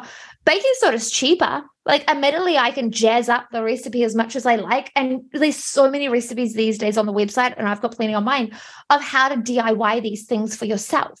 And so, anytime I always say this to clients, it's always time or money, right? Anytime you've got time, and as you can get your whole family involved, it doesn't mean mum's doing this by herself. It's pretty easy for children to get some baking soda, some some sort of essential oil and one other ingredient start to make these and put them in the jars and recycle the jars and take responsibility for for it. It's pretty easy for children to also make their own bubble bath with epsom salts and a natural essential oil opposed to going to lush or some body shop where you're spending $20 for these products. So it is very much a choice and also, like, you don't have to buy all these things brand new. You can get them from the secondhand stores, you know, when you're switching from plastic to glass mm-hmm. containers. Well, go to the secondhand store. There's heaps there. Most organic stores now have recycled glasses that you can take with you. So there's lots of different free or very cheap ways of doing this. Love it. Love it. Hey, I know we can talk probably for about two hours on detox and health. Um, I'm going to segue now. I'd love to just glean a little bit more insight from you around your trip to America. Finger on the pulse. What what are what were some of the takeaways, two or three things that really stood out to you that you want Kiwis to know about?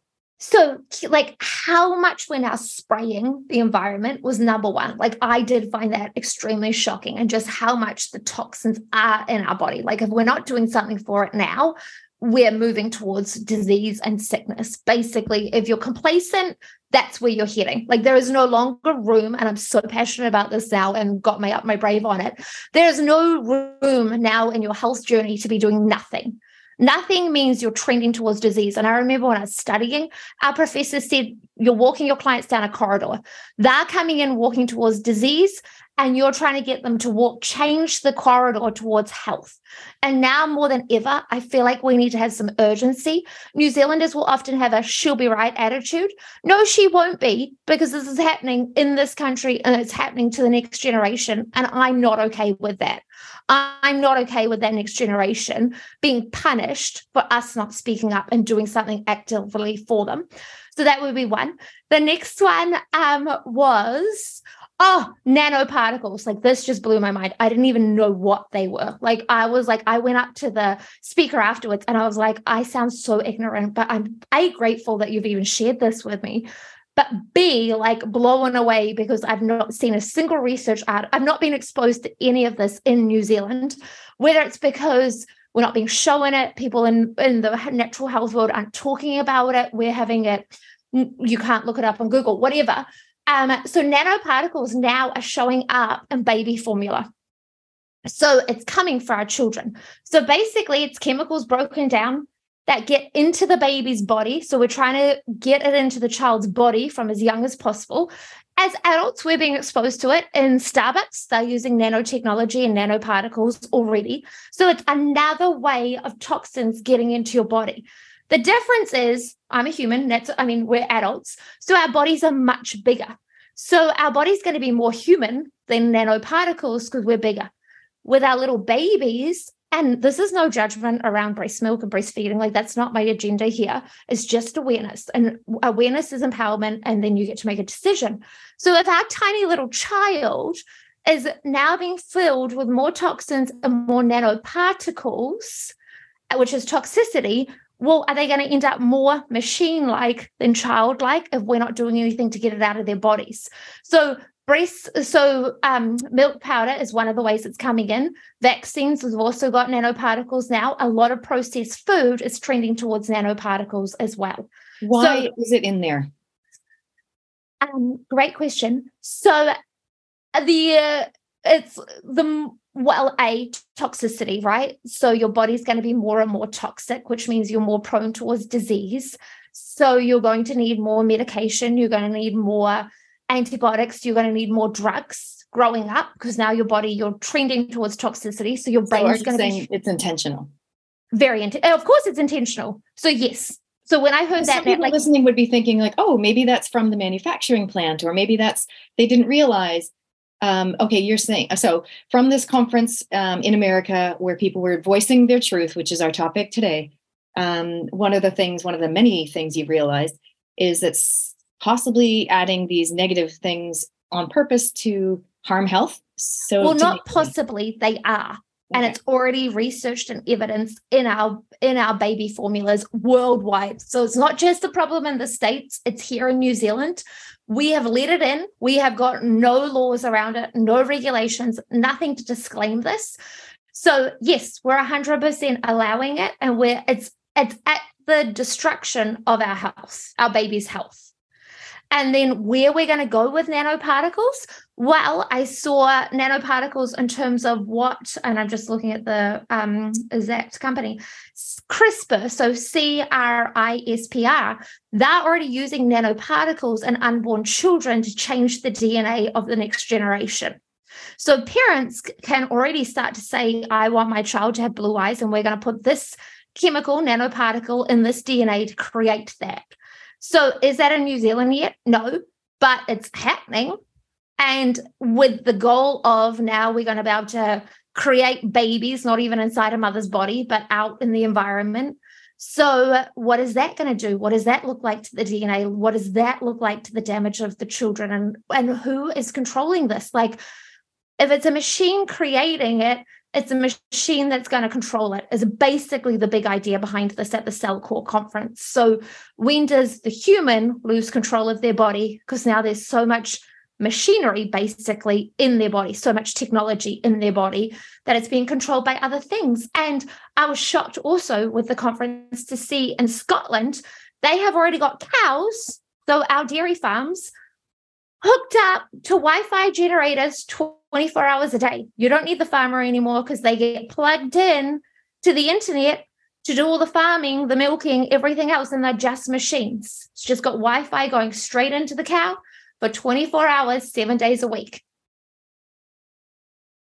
Okay, so we're talking here about transhumanism, which, by the way, in my upcoming interview, we, we dive into that a little bit more. We're talking a, a lot about um, voicing your truth today. We're touching on health. If you guys missed our episodes, we did actually two full weeks on the topic of keeping kids safe. And obviously, this is a constant theme because your uh, interview today, Shelly, also talks a lot about how we can keep kids safe. So if you guys missed that, you can check it out on realitycheck.radio. You can look under replays. If you're if you have insight or if you have questions, we would love to hear from you. You can send a text 2057 or if you're more of an email person, inbox at realitycheck.radio. Um, okay, Shelly, before we go to the four questions I ask everybody, is there anything else from the conference that you want to share with us? Think what my biggest takeaway was the speed at we're being exposed to this and how does a natural health practitioner even keep up with it to educate their clients but the greater new zealand the greater audience around the world. So as a proactive practitioner i'm struggling to keep up with the information. So my heart breaks for every new zealander where this is not their full-time job and how you're even keep and hats off to you for keeping up for being aware for being interested that educated, and empowered, listening to these things because there's just so much happening in every part of the supply chain of what is going into our bodies now. So that was the biggest takeaway the speed of the changes that we're seeing. And even with those nanoparticles, what we'll see by the end of the year, what they're saying they'll be doing with those nanoparticles and how much they'll be controlling the body is huge. And I don't doubt for a second that that will come true. So, half robots, half humans sounds crazy but that's where it's trending. So it was just a wake up call and a really like, unless you're actively getting that out of your baby's body, where is it going? And we don't know because we've never seen this in terms of research, in terms of this is the first generation that it's all being tested on. And where does it end? Sounds very, it's very intense, but I think that's what this show is about really raising awareness, asking the questions, uncensored discussion. Um, you've truly upped your brave, but I'd love to ask you what is one example of a time when you've upped your brave in the past year? Just speaking this.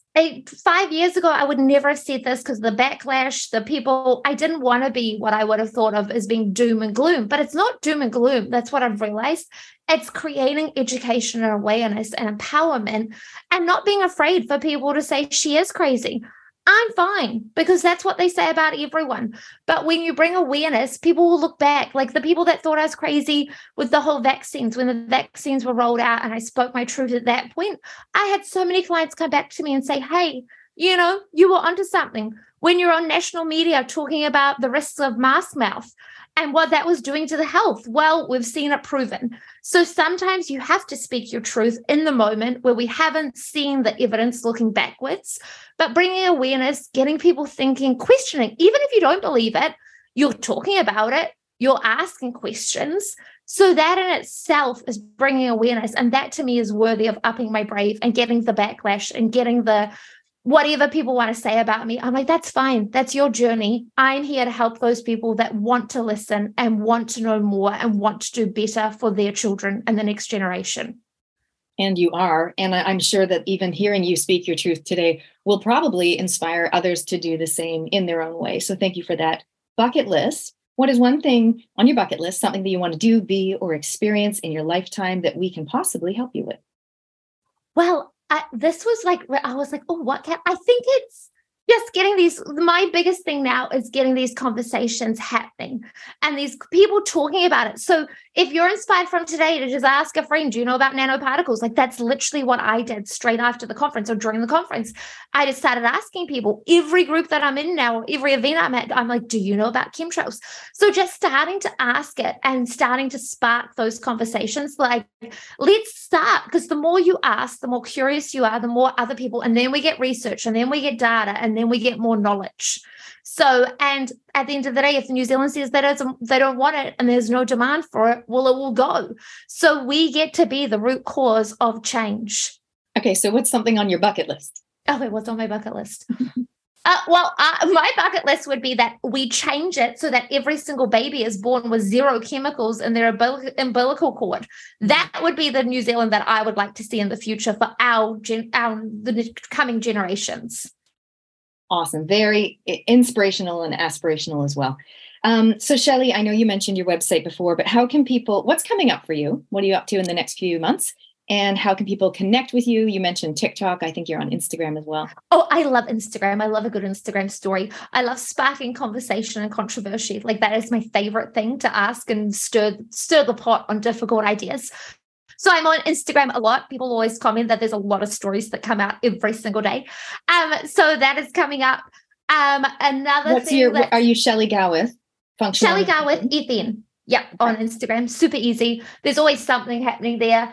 Um, and then we're just about to launch for everyone. I've been doing it for client, uh, like clients that I've had for a long time, a program that's called Seven Steps to Wellness. So I've taken everything that I've done in clinic for the last eight years. I've taken the research from the states around. Well, this is a whole new topic: pulse electric magnetic field therapy. So all around vibration and sound therapy, which was total woo woo. And the ex accountant in me was like, I am not going there. I do not want to do this and looking at bioresonance and DNA. So, all major trends coming out of the States, because I always say to my American practitioners, I go over there, I steal their ideas, and I'd be the first to bring them back into New Zealand, which has been the trend that I've had for these past few years. And I'm super grateful for how we've been able to use it. So, that's all online now. There's no more physical in clinic. We're doing it all online so we can help more people. Basically, when I first started, and Nat would know this, I wanted to change healthcare in New Zealand. And now I'm like, that's too small. Like, we don't have time to just focus on New Zealand. We've got to get out to the world. We've got to work together and we've really got to change the awareness. And so things like pulse electric magnetic field therapy, it's based on your DNA. It's accessible for everyone. It's relatively cheap. And the health changes that clients are having and experiences that they're having, it's phenomenal. And so to my knowledge, no other practitioner in New Zealand is doing that yet. So that is where we're really focusing on for the next six to 12 months. And then the other thing that I brought into New Zealand three years ago, just before COVID, was the AMD ion foot cleansers. And now that used to be limited to Wellington, but now I've got clients all around New Zealand using it with their families, using it in their practices to detox through the feet all these chemicals, parasites, all these different things. So that is just like we I own five of those machines and I never have a single one in clinic because as soon as they get returned, the next one goes off to somewhere else in New Zealand. So it's super exciting. What I thought in my traditional days coming from the accounting world of having to always be in person and everything had to be in a clinic, my mindset has really changed and expanded through these practitioners in the States always challenging me and pushing me. And so I'm looking at, well, how do we do health differently? How do we help more people? How do we have more impact in New Zealand and around the world? I'm all about all of those things, amplifying your impact. You've done an incredible job. I know when I met you, your clinic in Wellington was booked out all the time. People had this massive wait list, and now you can help more people. We are going to be diving into the topic of holistic health next week, everybody. So definitely listen in. I'll be talking to Rachel from the People's Health Alliance um, Shelley, can just say your website again, and can you spell your name for everybody? Yep, it's tricky. Um, www.shelleygawith, G A W I T H. Shelley with an E or no E? Oh, okay. So Shelley with an E. So S H E L L E Y, and then Gawith is G A W I T H. Love it. And you're also on TikTok for those that are on TikTok as well. Okay, so um, before we wrap it up, Shelley, this is your last chance. Is there anything else you want to share with our audience about health, wellness, voicing your truth, something you learned in America? Don't get overwhelmed by this. Just do one thing. And one thing is going to transform your health and also as a mum, as a female, I always love working with women because when you make a change, you can't help but tell other people. That's what women do. So you change your community, you change your friendships, you change your children, you change generations. Like I work with grandmas that are changing their daughters' lives and their grandchildren's lives. So don't underestimate the power of one change and telling one person something that you're doing because that ripple impact is how we change the healthcare around the world. I love it. I love it. And also how you've empowered your man. Even the simple thing of changing the air freshener in his car, which a lot of people would never have thought about. But those of us that like things a bit more natural, we get in the car and straight away we're like, I can't breathe. it's true. It's so good that he's open to it. All right, Shelly, thank you so much for joining us today. Thank you so much for having me, Nat. Amazing. Thanks everyone for listening and be sure to follow Shelly on Instagram for all her interesting stories and her interviews and so much more. Thanks, Shelly. Thanks, Nat. You're listening to Up Your Brave on RCR Reality Check Radio. Well, it's always so much fun to talk to Shelly. Not only is she so animated, but she's so, so knowledgeable. You can follow her on Instagram. She's very busy over on Instagram. And of course, you can learn more shellygawith.com.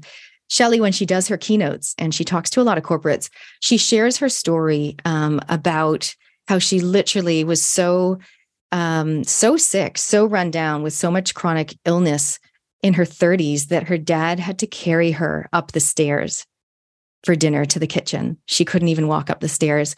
Um, and she shares that story and more tips. Um, we didn't cover it in the interview. We, we got straight into the info, but she's been through that journey herself. And then, of course, she's ended up training in that area and helping so many more people never get to that point. We never want to get to that point. In this interview, Shelly discussed the dirty dozen. She talked about the most sprayed vegetables as well as the clean 15. I like the phrase when she said, Are you walking towards disease or health? I mean, it's it's a kind of a conf- confronting but great question to ask ourselves these days. I'm making the, the best effort I can to be proactive, not only with my wellness, but with my kids as well. I think if we can keep them healthy and well, and of course, as we know, um, anxiety and stress can lower your immune system. So not only are we looking at the food and the fuel that's going in, and of course, the exercise that's going out, but we're also looking at the state of mind, the happiness, um, and the the positivity. So we want to include all of those things. It's not easy.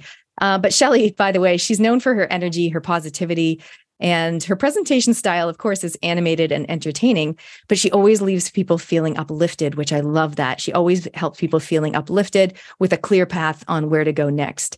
And of course, I love her phrase, you are the CEO of your own health. Absolutely agree. Thank you so much, Shelly, for joining us today. Um, I also love how she talked about sweat therapy in the sauna and um, pulse electric magnetic field therapy. So many different options for people. We're going to dive into a few other options in my upcoming interview with Rachel from the PHA. Uh, but if you guys are sitting here listening to my interviews, listening to my shows, loving the guests, you can, you're wanting more help. You're wanting more help to up your brave in your own life, whether that be wellness, business, relationships whatever it might be. I've just created a page on my website. It's upyourbrave.com slash recommended. So you can find some of my guests and a few other people on that page um, because there's so many incredible talented people here in new zealand that can help us to empower us to up your brave. So i'm excited for us to, to do that all together. You're listening to up your brave on rcr reality check radio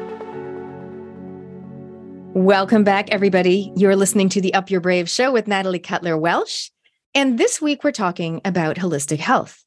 I'm so thrilled to introduce my next guest. We have Rachel Shields. She is from the PHA, and we're going to be d- diving into the topic of the power of holistic and integrated health. Welcome, Rachel. Hi, Natalie. Thanks for having me.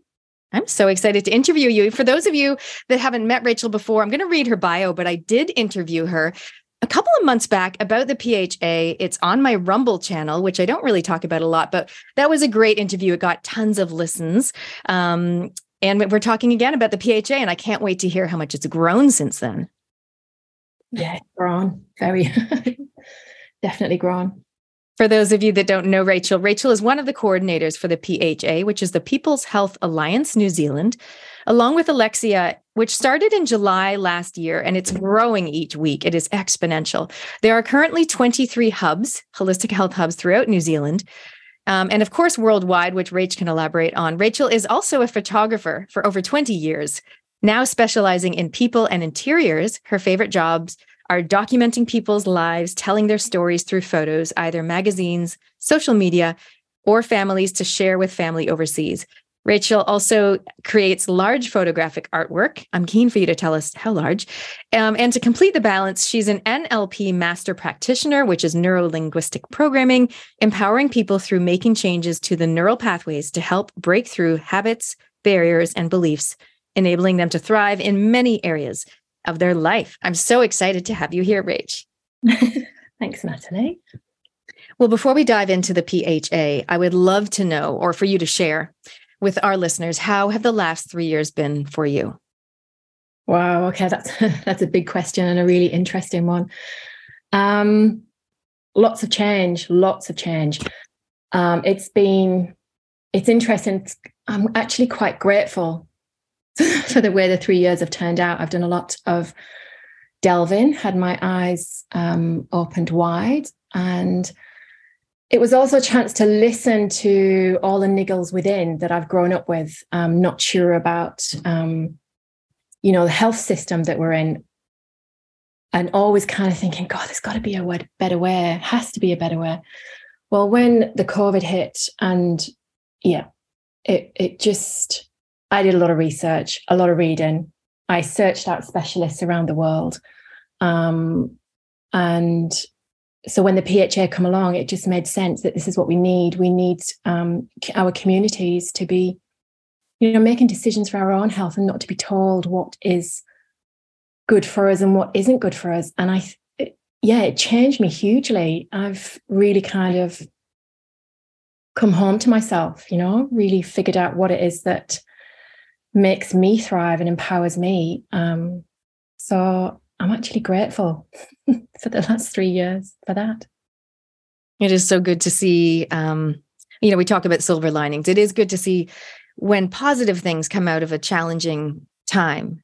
Mm. And you're such a, you know, you're such an advocate or a patriot for holistic health, but you do it in such a non-confrontational you're so approachable like your tone in the manner even the way that you speak and i think that's part of the reason why you're i mean you're so busy leading this group that just grows and grows um, but you're making a massive impact and i wanted to i wanted to personally thank you for that oh thank you and i know you have a, you look i mean you're a mother of uh, you know, two, two or two, two kids.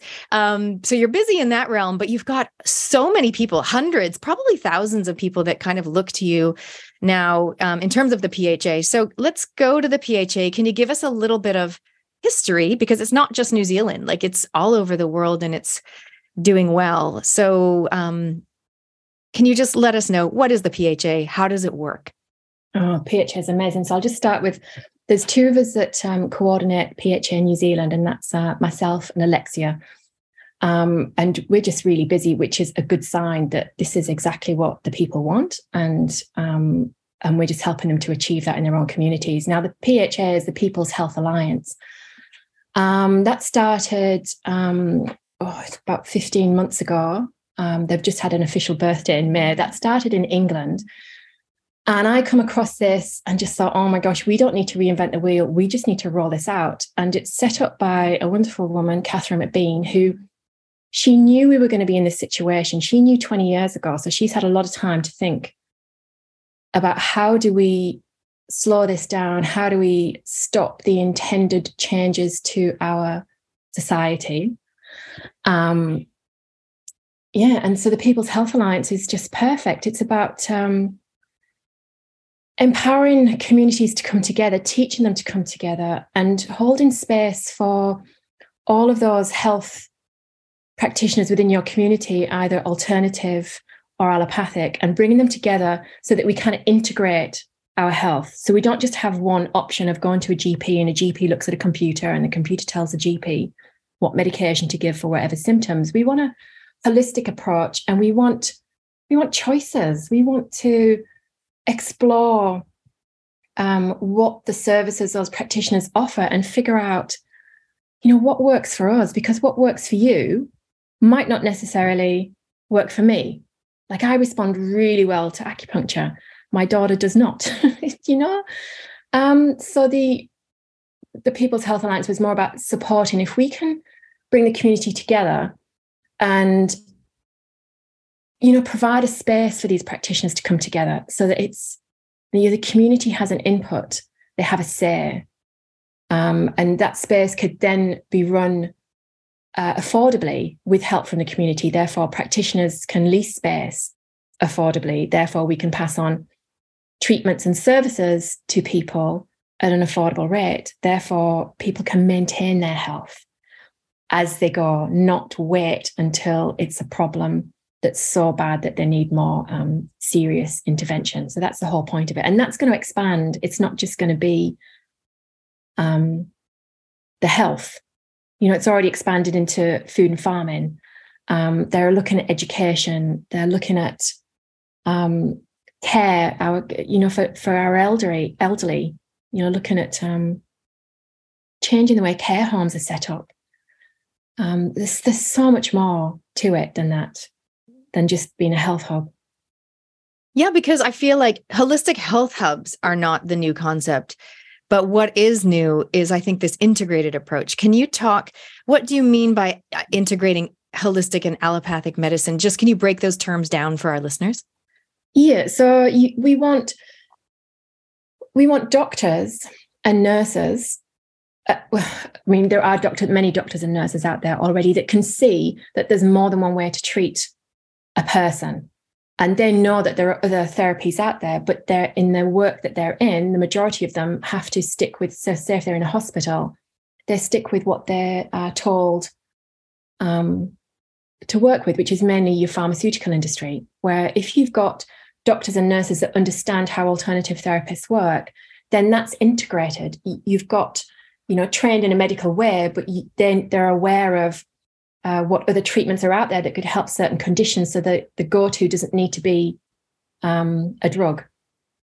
It could be, um, you know, various modalities. A combination it doesn't have to be one thing. They're aware that everybody responds. So your trained medical doctors and nurses would then understand how alternative therapists work and different therapies and and encourage um, people to try them.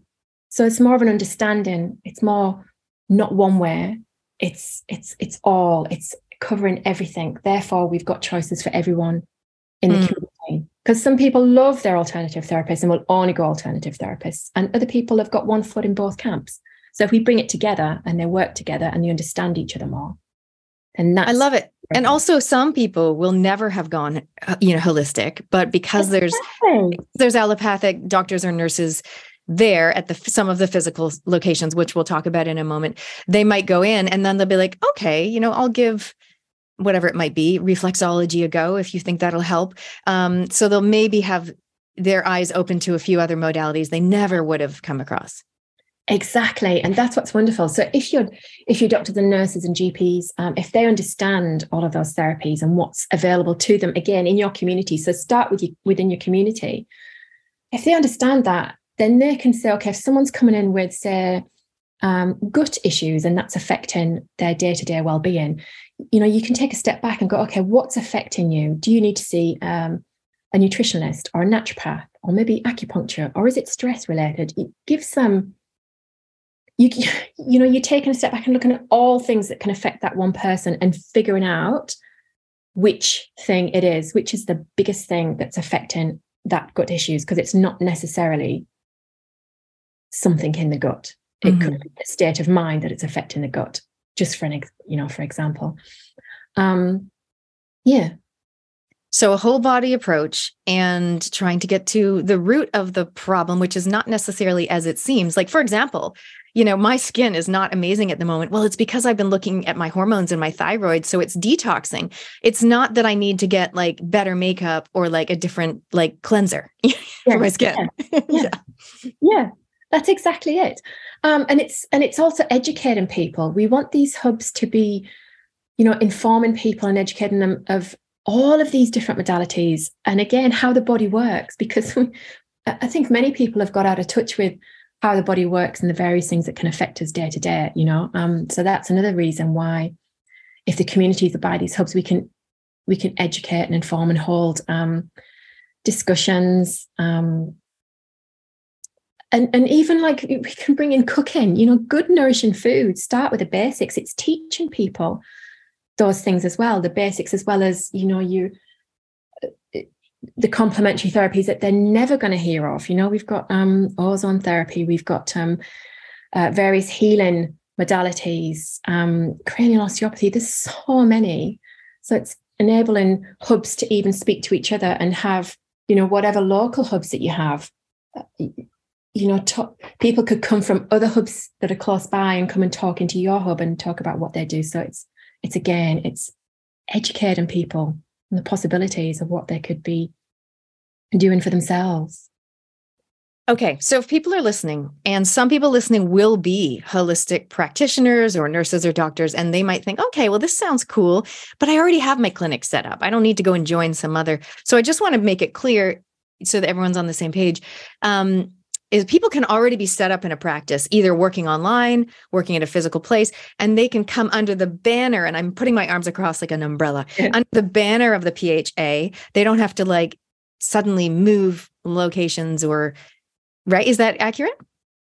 Yeah, and what we say is we never say that they're under an umbrella because we we like to think of it as a level playing field. And okay. and PHA they're not eh, you know reinventing the wheel. And the wonderful thing about New Zealand is there are so many of these practices already up and running and and many integrated doctors. I guess the theory behind this uh, the way that they're rolling out with pha is we want um, more of community input or prov- these centres providing what the community needs. And it's kind of a, a pha hub would be like an open doors uh, clinic. Um, you don't need to change anything if you already have a clinic up and running. You can just uh, be part of the PHA and be affiliated to the PHA mm-hmm. um, so that our members can find those people within the community. Um, and it also is empowering for many people around New Zealand. It encourages people to set up hubs in their area or, you know, that they may not have anything at the moment rather than rely on, you know, the nearest city. It encourages people just to set things up in where they are.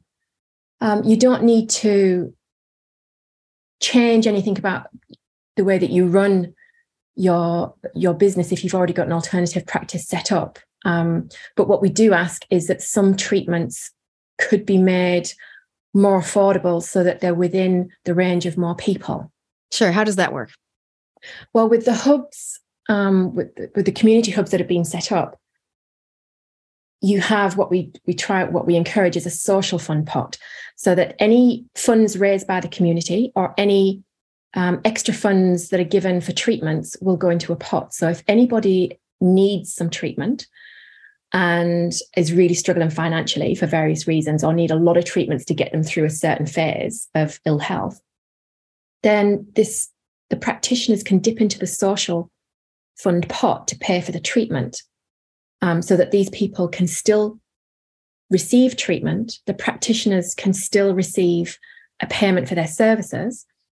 Um, and usually they're found in England when they're, they're rolled, they started to roll this out, that 85% of people who received those treatments either came back with money when they had it and popped it back in the social, the social fund pot, or they sent paying customers to the hub because they were so impressed with the treatment and they really felt felt held. Mm. I loved the fact that it was more of a heart based um, way of running a health practice or an alternative hub. That they they came back and and that's what it's almost like the services that you offer as a community hear about them and support them. It sends a ripple effect through the community. The community feel held, whether they're having regular treatments or not because they know that something's there you know and it also provides peace of mind because many many people are struggling with waiting lists at GP surgeries or waiting to see nurses for um, to have wounds changed um, post surgery. So it there's many more things that the hub offers you know you don't have your waiting lists you have options of treatments that you you can get um, without waiting.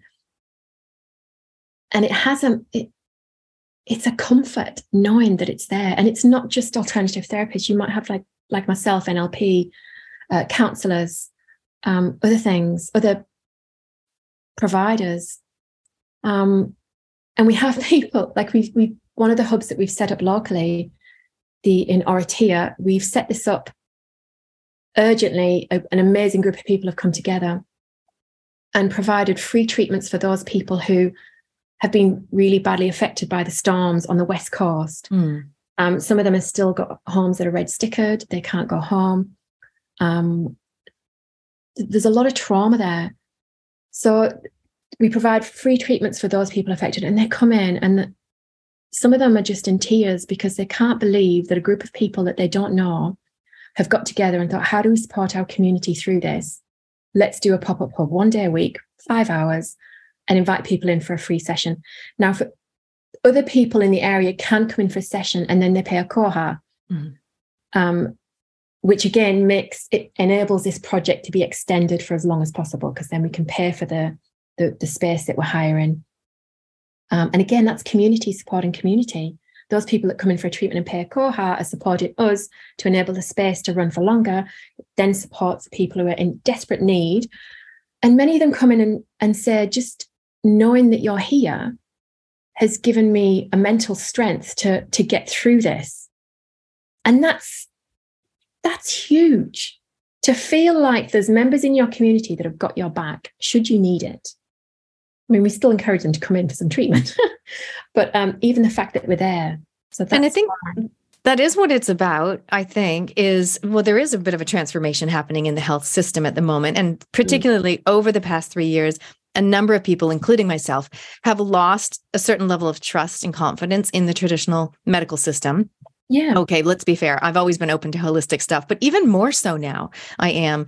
But so I love that we can, or the PHA can be there to I guess catch people if they fall, you know, if they are really have had a hard time, like the people that you mentioned. So it can be mm. reactive or responsive, but also proactive because like you said earlier, maintaining your health, not just going yeah. to seek help when you are run down, burnt out, sick, or stressed.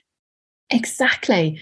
And to teach people about those options and to you know, teach them about health and food that they eat, or, um, you know, acupuncture might just help them to sleep better, which makes them a better human being all around, which has a ripple effect through families.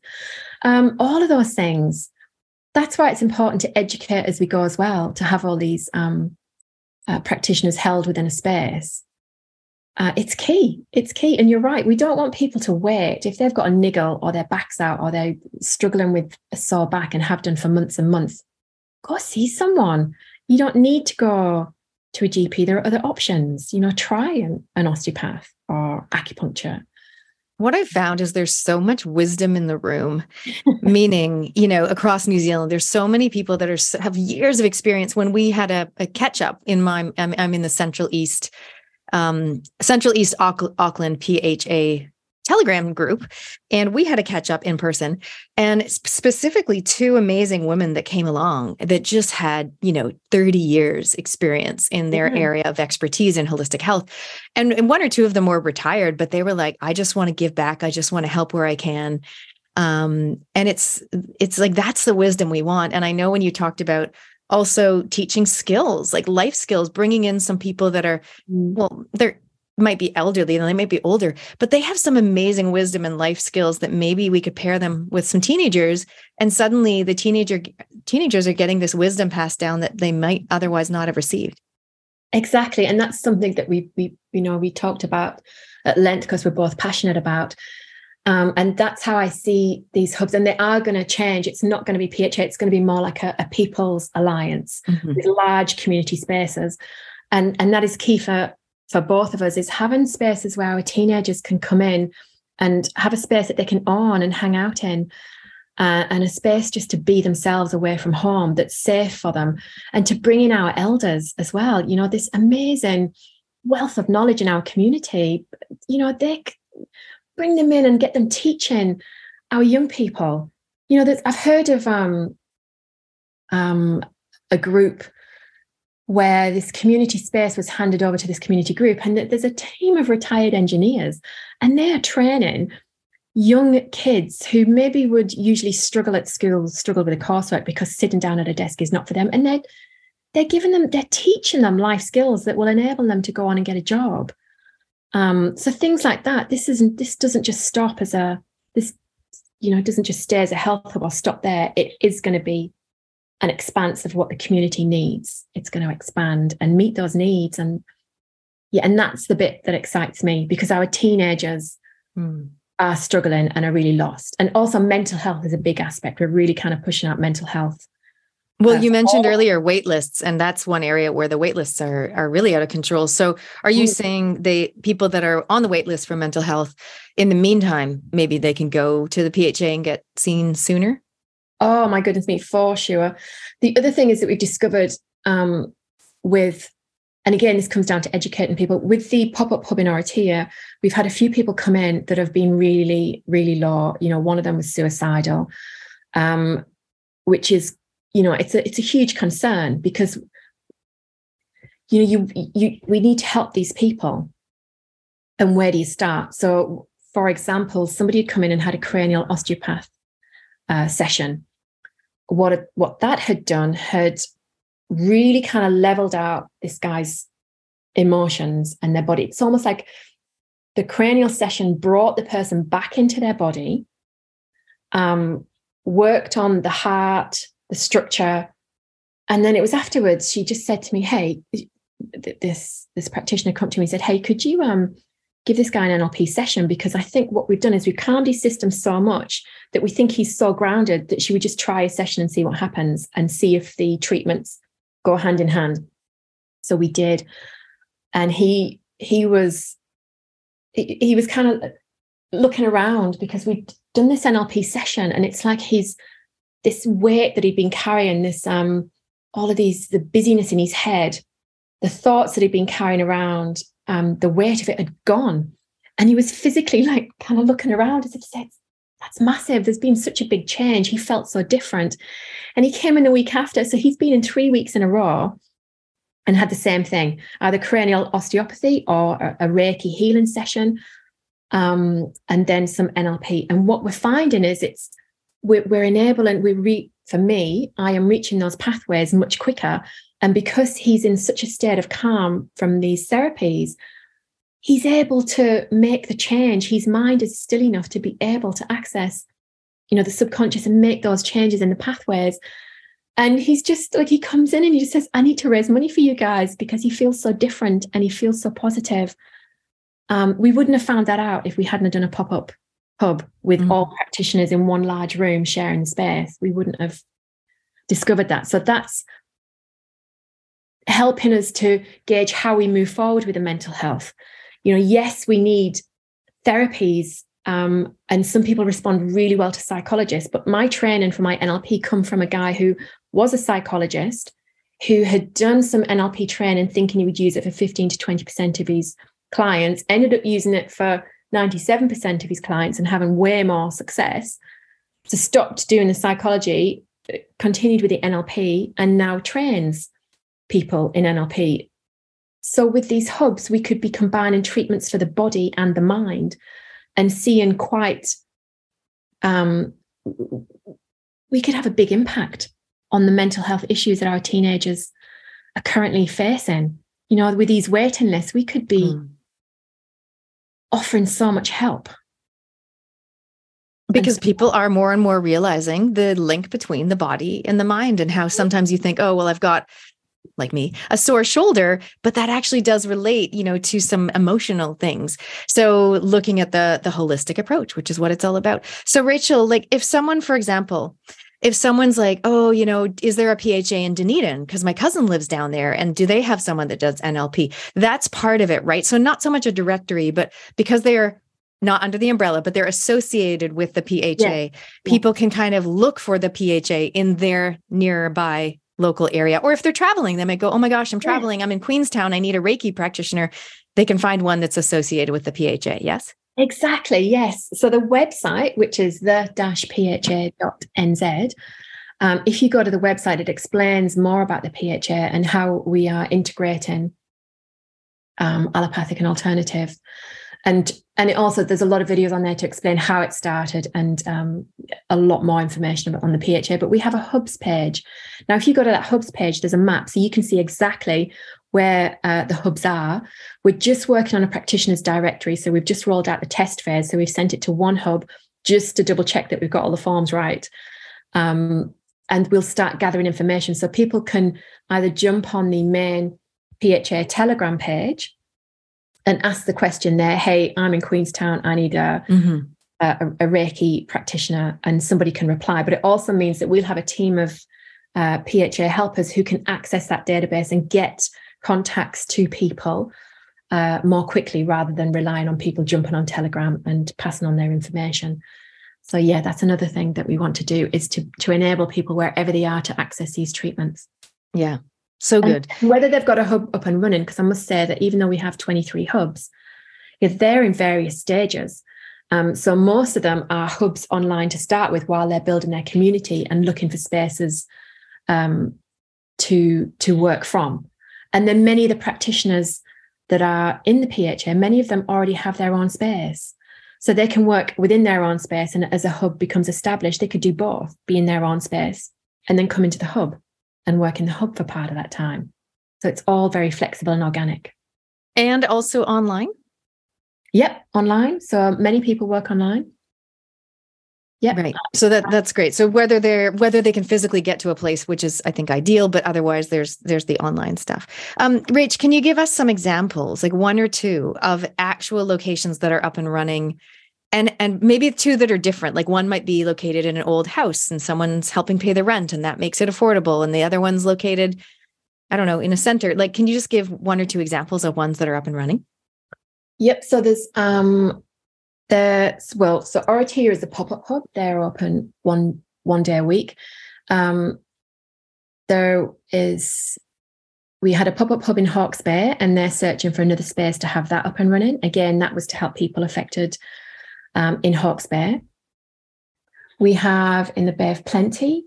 Um, in fact, I need to check in with Bay of Plenty again. So they had um, uh, a, house donated to the well it was the ground floor of a house so they had four practitioner rooms donated to them to use uh, which was wonderful um, and the guy lived upstairs and they just had so for six months they had almost uh, no rent and then they just pay a low rent because this guy's so passionate about having a hub within the community so that's um Bay of Plenty um, and then there in wellington there was an existing practice so he, that's in Lower Hutt.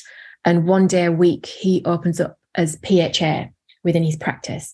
And then we've got other, um, we've got other wellness hubs who are joining forces and aligning with us. So there will be, um, you know, they will align with, align with PHA and they may not change their name, or some of them do change their name to, you know, there's um, a wellness hub just north of uh, Kerikeri, and she's her name's Michelle. She set up that hub in January and started and was aware of the PHA and was wondering, oh, what should I do? When should I jump in? Well, now she's jumped in, so she's already got the space.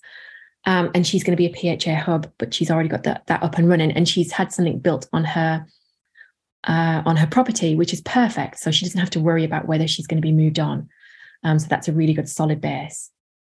It's yeah, exciting. It's different yeah Possibly. I guess that yeah, that's right. Different shapes and sizes depending on what's happening in the community, and it's all led by the people, which is cool. Um, and I always talk about how I help the people who help the people. And I know you've got so many people in that Telegram group who are holistic practitioners, and and every day there's you know more than 10 or so people introducing themselves so can you let us know we'll get to the bit where we we say how do people connect but if someone is listening and they want to jump on the telegram group what do they search up for new zealand P H A N Z. If you go to the hubs, the website, which is the dash pha.nz, and mm-hmm. you go mm-hmm. to the hubs page, perfect. The top two links, and you can see them because it's separate to, to the rest of the hubs. If you click on those links, the top two, it takes you through to the New Zealand Telegram page, and it also takes you through to the notices page. Now it's really good to join both because we like people to introduce themselves on the on the main uh, New Zealand Telegram page because we get to know where people are and what they do. It also helps people to find them. So, say if somebody is thinking of setting up a hub, uh, a Portakey, so we had an inquiry about a Portakey, then they could go onto that um, website and search for people in that area and find people who are close by. So then they can kind of join forces and they're finding their tribe, and that's their basis of a of a hub. So we like people to introduce themselves. The notices channel is brilliant when you think, right, where's that Zoom link that I need? that there's no chat and you can find the Zoom link um, really quickly. So that's okay. why it's good to join both. And then you could scroll down and see what local hubs um, are, are close by to you as well. Sounds good. So whether people are out there listening and they are a provider and they want to get they want to find out more and maybe become part of it or they are a potential customer or maybe they have yeah. like land or property like they love the idea of it. They yeah. might not have money but they can they might have a a venue that they can they can um, donate for either a pop-up or a permanent so yes. they can get in touch yeah. on the website. Okay, amazing. Definitely. And the other thing is that I I think you asked the question earlier on we got sidetracked um, so PHA it started in England, but it's spread to it's now in um, 32 countries, and the USA have just come on board, which means that they're really kind of rolling with it and encouraging communities to set up hubs. So that's exciting that it's so big. And another thing that um, is really important is there are so many um, Zooms that people can drop on each week, either in England or like here in New Zealand, we've teamed up with Australia and we do Wellness Wednesdays or Shine a Light, which is every other Wednesday evening. And you can hop on and speak to, um, uh, you know, you'll have a host. Like we've had um, a doctor, Dr. Tracy Chandler. She did an amazing Zoom where she talked about how she treats people. We also had somebody who does tapping. We had uh, who does brain profiling. There's all these amazing people. So it's a great way of finding out who else is in New Zealand and Australia, who's doing what, and for you know practitioners and the community to learn from those people and figure out whether that kind of treatment or modality um, would benefit them or somebody they know. So that's another good reason to join the Telegram uh, groups because you hear all about these. I like that. So people might think, "Oh, I've heard of that, but before I book in, I want to learn a little bit more about it." I love yeah. that. Yeah. Okay, Rach, I'm getting to the bit where I'm going to ask you some questions that I ask all of my guests, but I will, of course, at the end ask you if there's anything else. So if you've got something else burning in your mind that you want to share with us about the PHA, um, you can definitely mention that. So, Up Your Brave, can you give us one example in the past year where you've uh, truly upped your brave? Maybe it's something that you've achieved or done or navigated through. Um, so that's interesting because the biggest the biggest thing for me is is speaking is actually doing is speaking like this and doing interviews for the PHA. Um, you know, when I first come across it and Alexia uh, had just set up the Telegram channel and we joined forces to be coordinators. I thought, oh, brilliant. She's smart. She's articulate. She can be the talker and I'll just stay in the background and make the magic happen. but no, she's got a fear of speaking. So it had to be me. So this is definitely me up in my brave. And you've done that, I know, on multiple interviews, but also you came to that event that we held. And I know you've been to multiple where you come along and you talk about the PHA in person with everyone staring at you, which is a whole different experience. It is. I think I wobble and shake for about the first 15 minutes and then it's great and I forget what I'm doing and I'm just talking. Yeah. well, today you've just got thousands and thousands of people across New Zealand listening to you. well, oh. congratulations on upping your brave. That is it's it's obviously it's having an impact so thank you for doing that um, the bucket list. What is one thing on your bucket list that you want to do be or experience in your lifetime? Oh okay that's interesting as well. Um, well oh there's a couple. So pha i'd love to see way more hubs. Maybe in a year wouldn't it be wonderful if we had 100 hubs? That would be awesome. Now that's a really good aim there you have. go i'll write it down. Ah, brilliant. But if it was for me, my gosh, um, thinking about me for once. Um, oh, I'd love to go to Japan. That's on my bucket list. I've never been. I'd love to go to Japan. So if anyone, I don't know where to go. I don't know whether it's a, you know, stay in one place or travel around. If anyone's got any tips, that would be awesome. You know, um, yeah, that's I love that. I think it's so important to have a vision for our cause, our mission, which for you at the moment is PHA, but also to have a few things for yourself that you want to um, do be or experience. So thank you for mentioning Japan. And by the way, listeners, if you have some intel on Japan, you can get in touch with Rach. So, Rachel, what is coming up for you? I know in my intro, I mentioned that you do multiple things. You are a photographer, you do the NLP, and you're running PHA with Alexia. Um, how can people connect with you? Let's say if they want to learn more either about the NLP or the photography, where can they go? Oh my gosh. Yep. Um, so website photography. Um, my website is rachelshields.co.nz. Can you uh, spell because it's Rachel with no A, yes? Uh yeah, so it's Rachel with just an E. And Shields is I E, not E I, which a lot of people mm. make that mistake. It's quite funny, really. Um, and then the NLP is the same website, rachelshields.co.nz forward slash NLP. And that just takes you to the NLP page. And then the photography, there's yeah, you can see photographs, you can see the artwork, the large prints. Well, I can see your work behind you on the video, but they won't they can they'll have to go to the website, rachelshields.co.nz. It's R-A-C-H E-L shields.co.nz to look at the photography or the NLP. Um, so yeah, Rach, what is coming up for you? Like what is what is the next three months, six months bring?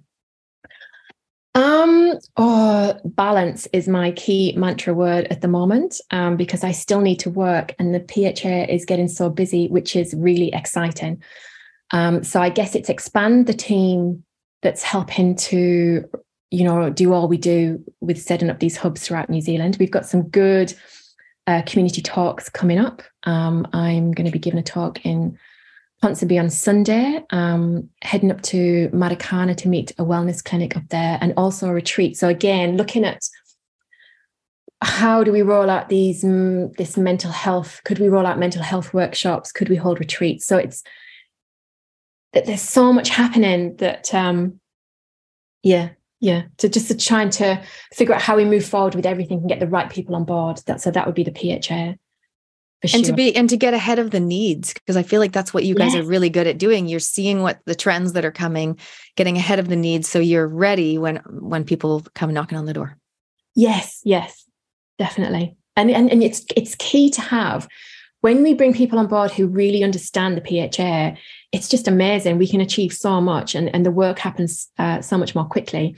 And we've also got quite a few workshops coming up. We've teamed up with some people um, we've got Nikita, who is based in England, and she's an amazing midwife who's supporting midwives to, you know, bring back a more holistic approach to midwifery. Um, so she's going to give a talk, and we, are actually joining forces with um, a midwives group group over in New Zealand. So we're we're joint hosting this Zoom discussion. So again, educating and um, giving options for moving forward, and then supporting people moving forward. And there's also another woman who's put together um, a, a package that we think midwives and nurses could do this training and it adds another string to their bow, which means that they can step into a hub with um, some more options uh, of work for the community. So that's another thing. So yeah, lots of things. Just keeping a, afloat, Natalie, and getting the balance is yeah. And I, I, I mean, that's the thing, balance, because I know so many people in the current system, you know, doctors and nurses, so overworked, yeah. so ridiculous yeah. hours, like uh, sometimes yeah. possibly not, not, you know, not safe, meaning that the, the length of the shifts, the number of the ratio to patients and all the things. So I feel like um, this is a good option for people who can't you know they can't operate in that system anymore but they and they want to be you're, you're about education and support um, they want yeah. to come together and look at a few other modalities as well. And we have had lots of doctors and nurses come to us um, and say, "This is what we need," because they've and they've talked to us about the system breaking um, and crumbling, and just the stress. It's just not. You know, people are distraught because you know, even in England, the NHS system, I've, I've grown up with that, and all my family are in it, and it's an amazing, amazing system. But it's just being run into the ground. There's there's just too many cracks. Whereas this is like a we can this can run parallel to that and we have doctors and nurses eager to see where this goes. Like will this lead to cottage hospitals? You know we can take back what we can start to make decisions for ourselves and think actually yeah cottage hospital is a good idea. Okay how do we make that happen? Rather than rely on these massive hospitals where they don't seem to be running efficiently yes we need surgeries and we need operating theatres um, but you know to bring things back to the community that just helps them to do their job they could be working more at convenient hours um, and not slogged. Mm. Nobody wants to be slogged, do they? No. Well, it'll be really fascinating to touch base with you as things grow over the next three months. Um, I've been wanting to be involved in a hub. I know I'm busy with lots of things, but um, if anyone else is listening and you want to get involved, obviously you can get in touch on the website. Um, hey, Rach, before we wrap up, is there anything else you want to mention to our listeners? I think we've covered everything. I think, yeah. Great. I can't think. so at the moment, is it 23 currently around New Zealand? Is that right? 23 in New Zealand. There's already ripples of a few more that would be up and running in the next couple of weeks. Um, more affiliates coming on board. It's just really exciting.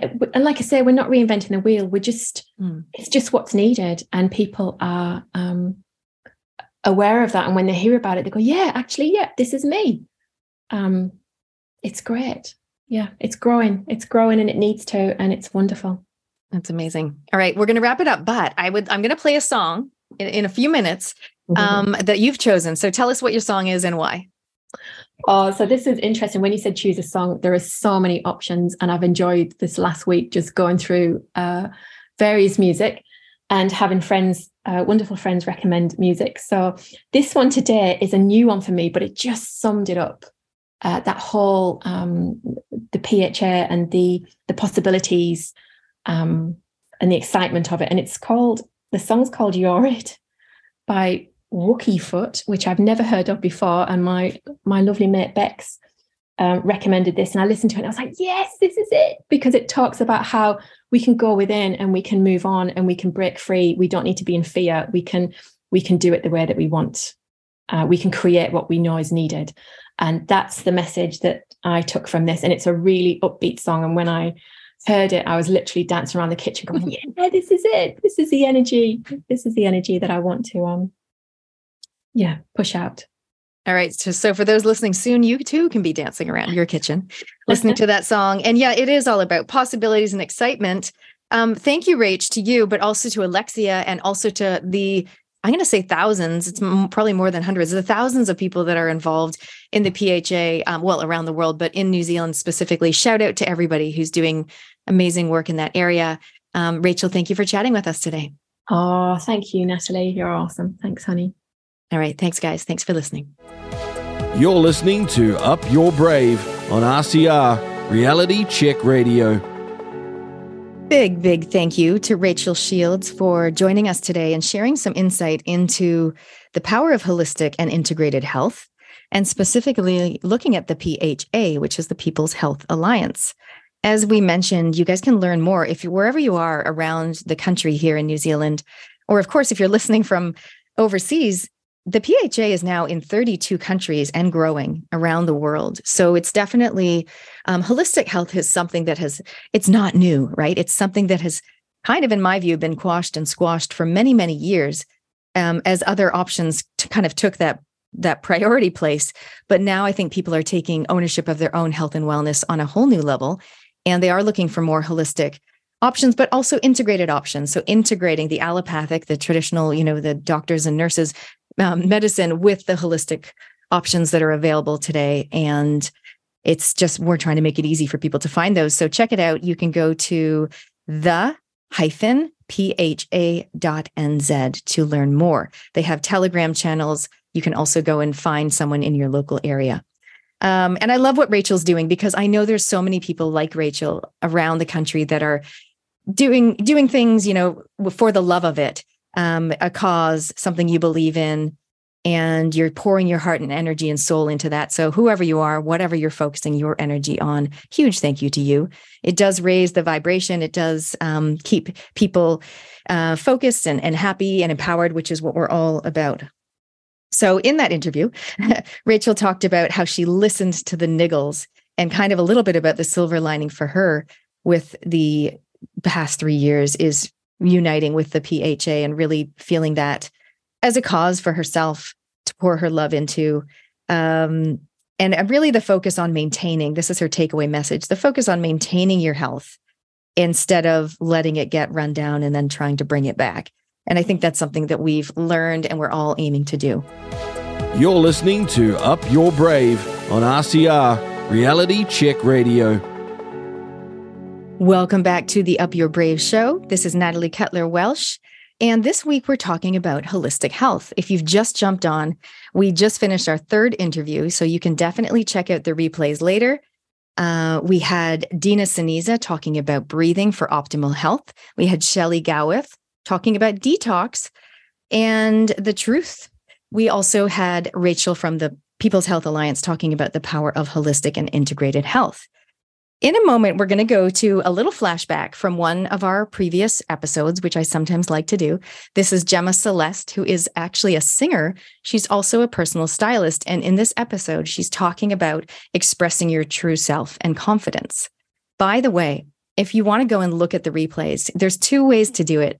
So one way is to go realitycheck.radio slash replays. That will take you to all the shows and in um, in order, the most recent shows that we've had and interviews, you can either listen to the full show or the individual interviews. Our team is absolutely amazing. So shout out to the RCR team because they're so quick at the turnaround. So you can go realitycheck.radio slash replays and you can literally pick and choose from the images what you want to listen to. The other way to do it is to go realitycheck.radio slash shows. Now that will take you to all the shows and I, we have about six or seven different shows with different hosts. I think I'm at the bottom of the list. So scroll all the way down to the Up Your Brave show, click on that. It'll give you a little bit of info on me, but at the bottom, it'll show you the images of all my shows in order, individual interviews. So if you're trying to look for one specific interview that you can't remember what the person's name was, you can literally just go straight to my shows. So realitycheck.radio slash shows, Up Your Brave, boom, you're there. Uh, but while I'm mentioning it, so many incredible hosts on Reality Check Radio, so many incredible interviews. Don't get overwhelmed. I think the main thing is to think about what is a priority to you, what topics really resonate, what would you love to learn more about, and then you can handpick the ones you want. Or, of course, you can turn on the live stream, which is what I do, and I just randomly listen here and there throughout my day um, and that's the way I do it as well. So here we go. Without without more being said, let's listen to Gemma Celeste and a little flashback and hear the advice that she's got for us. Gemma, I know there's a lot of people out there, well, many, many people who are really going through um, an evolution of sorts in terms of like mm. who am i you know questioning who they are questioning how they want to show up in the world and i don't just mean fashion i mean mm. energetically um, mm. and really wanting to express themselves you know some people are speaking their truth more than ever before or being more um, maybe more outgoing than ever before or maybe being more hermit or reclusive than ever before because they're mm. they're tapping into who they want to be and who they feel like being not just what everyone expects so with that being said, can you share with us a little bit around, you know, what is what is the art of expression and how do we effectively and authentically express ourselves? Sure. Um, well, the art of expression is also the art of letting go of judgment of yourself and of others. It's um, to express yourself is to truly love yourself. And because we are all beautifully unique and we should all celebrate that. So, loving yourself for who you are as you are right now. And as you said, sometimes people don't know who they are. Um, and oh, sorry, just reading notes and I didn't know where they went. Um, so, also to be um, the art of expression is getting comfortable with the uncomfortable. So basically, stepping out of your comfort zone and stepping into your fear and embracing it. So finding comfort in being uncomfortable. So, how I would describe that, for example, dancing and singing is a really wonderful way to express yourself. But unfortunately, a lot of people say to me, Oh, I don't know how to dance or I don't know how to sing. Now, music is the frequency of love, and music does not judge you. The only people that are judging you, nine times out of 10, are yourself. And the great thing about music is it's a it's a feeling practice. It's not a thinking thinking practice. So I say to people, if you really just want to let go and express yourself, um, put on a really amazing high vibe frequency song or a song that just kind of gets you out of your head and into your body, and just let go and just feel it and just sing and dance like no one is watching because there is no right or wrong way to sing or dance. it's all a perception. So, for example, when I go to a festival, what I love the most is is seeing a band on stage, for example, or a DJ, and then I looking around the sea of people, and everyone is receiving that mu- music in a completely different way. Some someone's down low, feeling the bass. Someone's got their arms waving up high, feeling you know feeling the trebles, whatever it might be. But there's no right or wrong way to to feel that emotion or feel that frequency. I so just want to jump in there because some people would think, "Oh my gosh, I would even at a you know at a fest, yes, okay, dancing by myself in my room, but at mm. a festival, they would just be self conscious. I imagine some people mm. that mm. other people 100%. would judge or watch them. I guess you're saying just immerse yourself in the moment and not worry about it. Hundred percent. Um, especially at a festival, because that's the beauty of festivals is why people go, because there it, there normally isn't any judgment. That most of the judgment is on yourself. Um, and those of you that are judging you, if they are, that's their problem. That's their perception. Normally, it's a jealousy thing. I find, um, look, when you stand in your in your vulnerability and you sh- always show up as your authentic self, you are being brave and vulnerable in your expression. And it's not always easy to do that. Um, but when you're being authentically yourself, you actually inspire others. And just like you said with me putting out that post of me dyeing my hair, it inspired you to do the same. I was brave, I was vulnerable, I took a leap, I dyed my hair, I put it out for everyone to see, and look what happened. It inspired you to do the same. So it's sort of reframing how you see yourself and how you show up in the world because you may be an, an inspiration for many, many other people around you, but you wouldn't even realize that you're doing that if that makes sense. It, it's funny because I remember I saw you on the weekend and I think your partner asked me like how, you know, how's life going with red hair? And I said, I feel like it really feels like me. Like people are blown away when they mm-hmm. they realize I'm not a natural redhead. Um, yes. And I say, oh, I'm actually blonde, but um, no, I feel like the real me and I feel like mm-hmm. I can be and I've had to be or I've chosen to be more vocal and more fiery over the last 3 years. So it's it's in full alignment that I'm you know, I just I really feel like the true version of myself. I feel very mm-hmm. confident with the the red hair. I love it. There you go. I hope you enjoyed that little uh, flashback from the interview with Gemma Celeste.